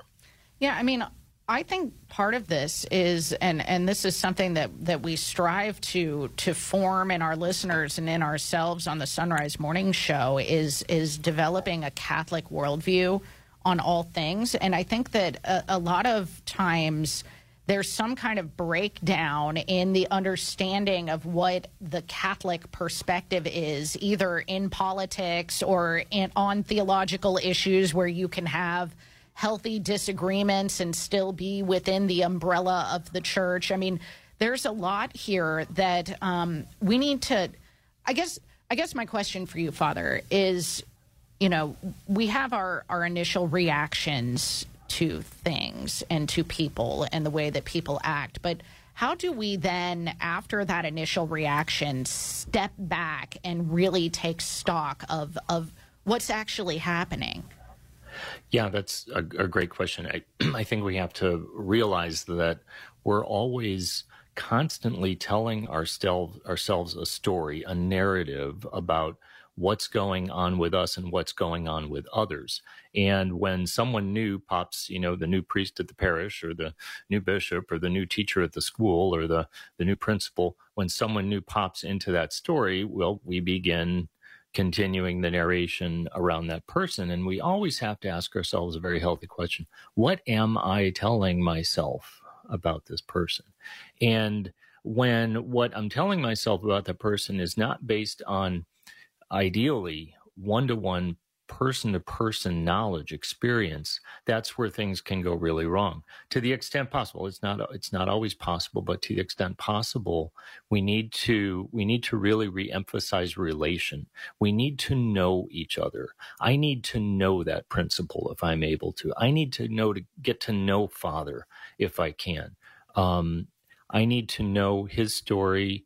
I'd like him to know my story. You know to the extent that we can do that that that can displace a lot of the misinformation. Um, first impressions, we all know, I think most of us, how wrong we should never uh, always be very skeptical of our first impressions of others. I know I have to do that. Um, and we can weed out the lies, inaccuracies, the hearsay uh, to the extent that we can really engage in personal relationships. First of all, that I think, what story am I telling myself do I have this right? Um, am I willing to give this person the benefit of the doubt? Am I willing to actually, if if possible, actually get to know this person? Yeah. Right. Um, that's I think that's so vitally important for us. Well, what if you've actually been i mean you've written a book called hurting in the church you've written a book called choosing forgiveness what if you've actually been hurt in a situation and that has formed your suspicion of, of whoever within the church like how do you start to work toward restoring trust when you've been Oh. hurt Yeah, the, great question, and and that, it's totally understandable. I mean, when when we get hurt, you know, we we form big calluses, and we can also, yeah, we we question.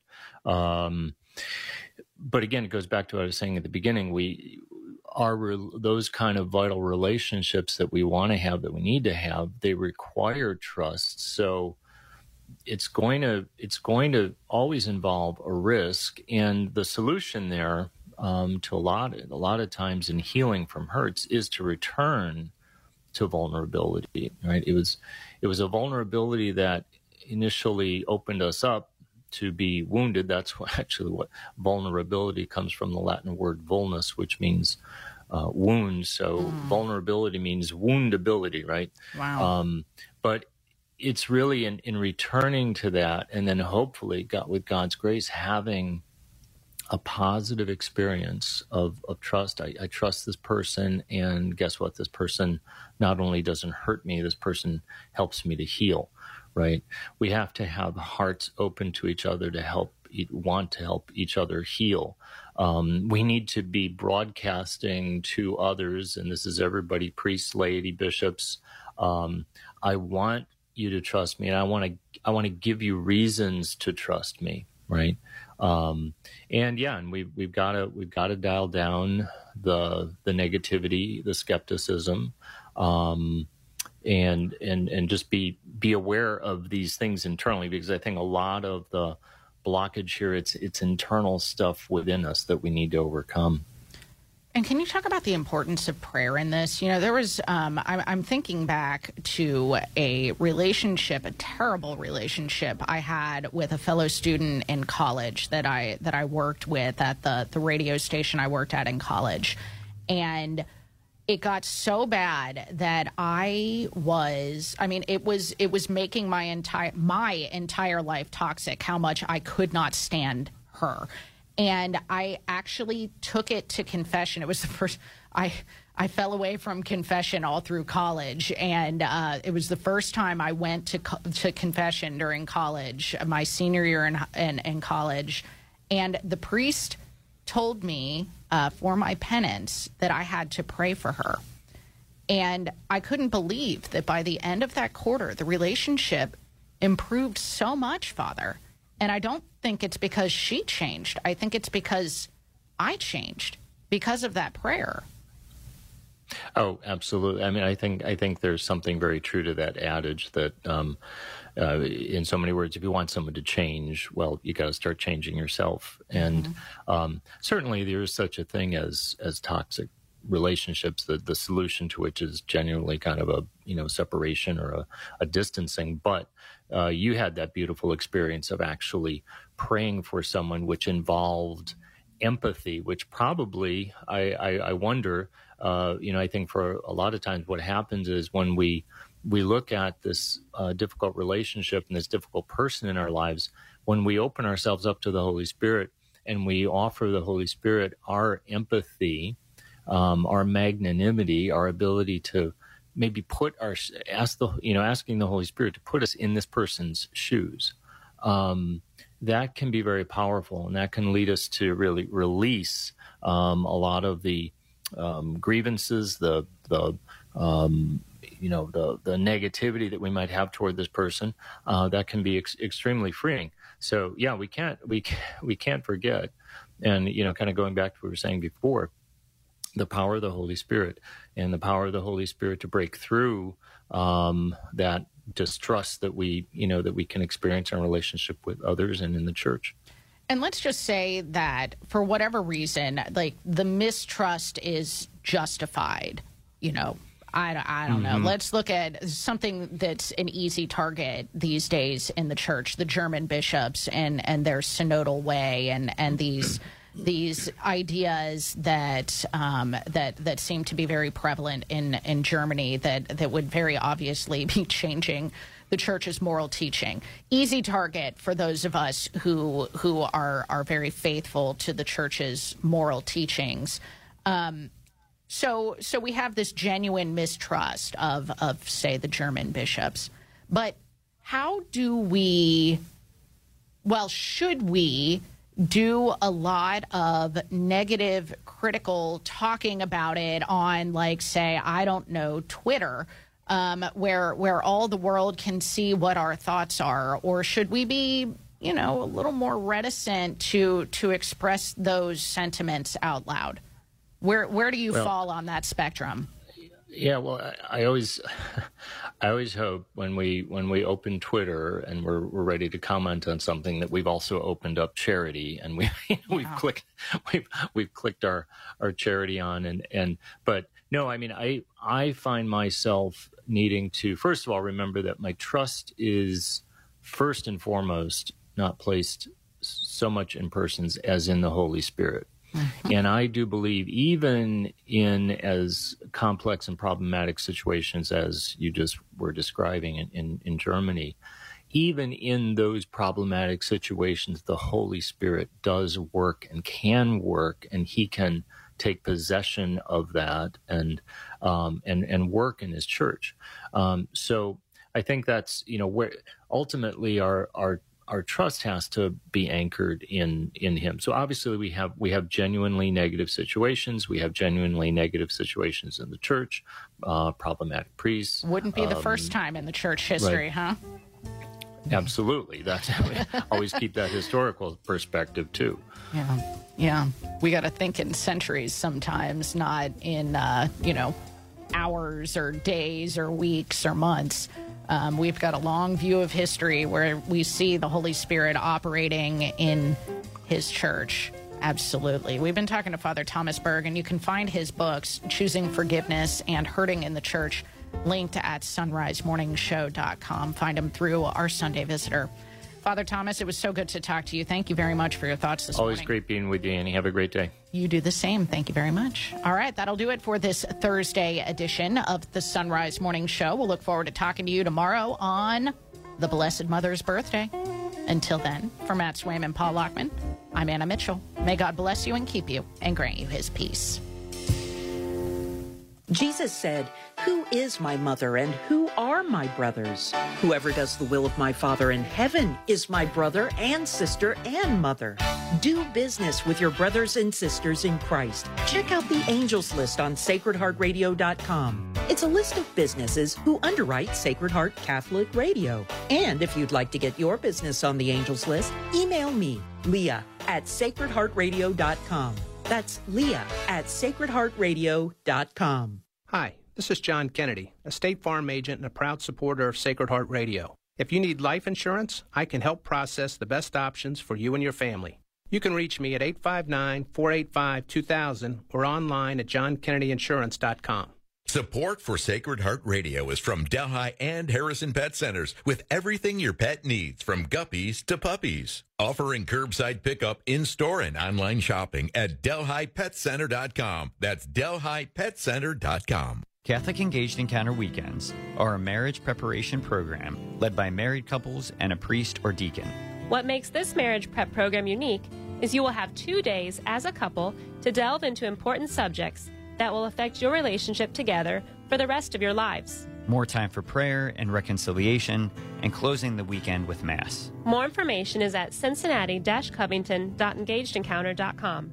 That's cincinnati-covington.engagedencounter.com. You rely on your car, so rely on the experts at Fort Mitchell Garage, a proud supporter of Sacred Heart Radio. They can do it all from brakes, tires, and heating and cooling to towing and collision repair and more. Fort Mitchell Garage on Dixie Highway in Park Hills. On the web at fortmitchellgarage.com. Support is from TBN. Weaving its way through the heart of the Holy Land is a well worn path that once felt the footsteps of Abraham, Isaac, Jacob, King David, and Jesus.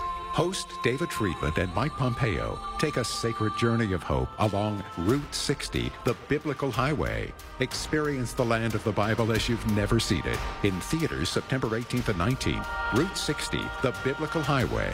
Information at route60.movie. That's route60.movie. For over 50 years, the St. Martin District of St. Vincent de Paul has been providing food, clothing, rent, and utility assistance to people in six counties of southern Ohio. You can join the St. Martin District of St. Vincent de Paul in helping our neighbors with a monetary or vehicle donation, which is simple and easy. 800 322 8284 or donate online at runforthepoor.org. This is Father Michael Mary Dosh from St. Gertrude in Madeira. Thank you for listening to Sacred Heart Catholic Radio. 740 WNOP Newport, 910 WPFB Middletown, or get the app, stream, podcast, and more.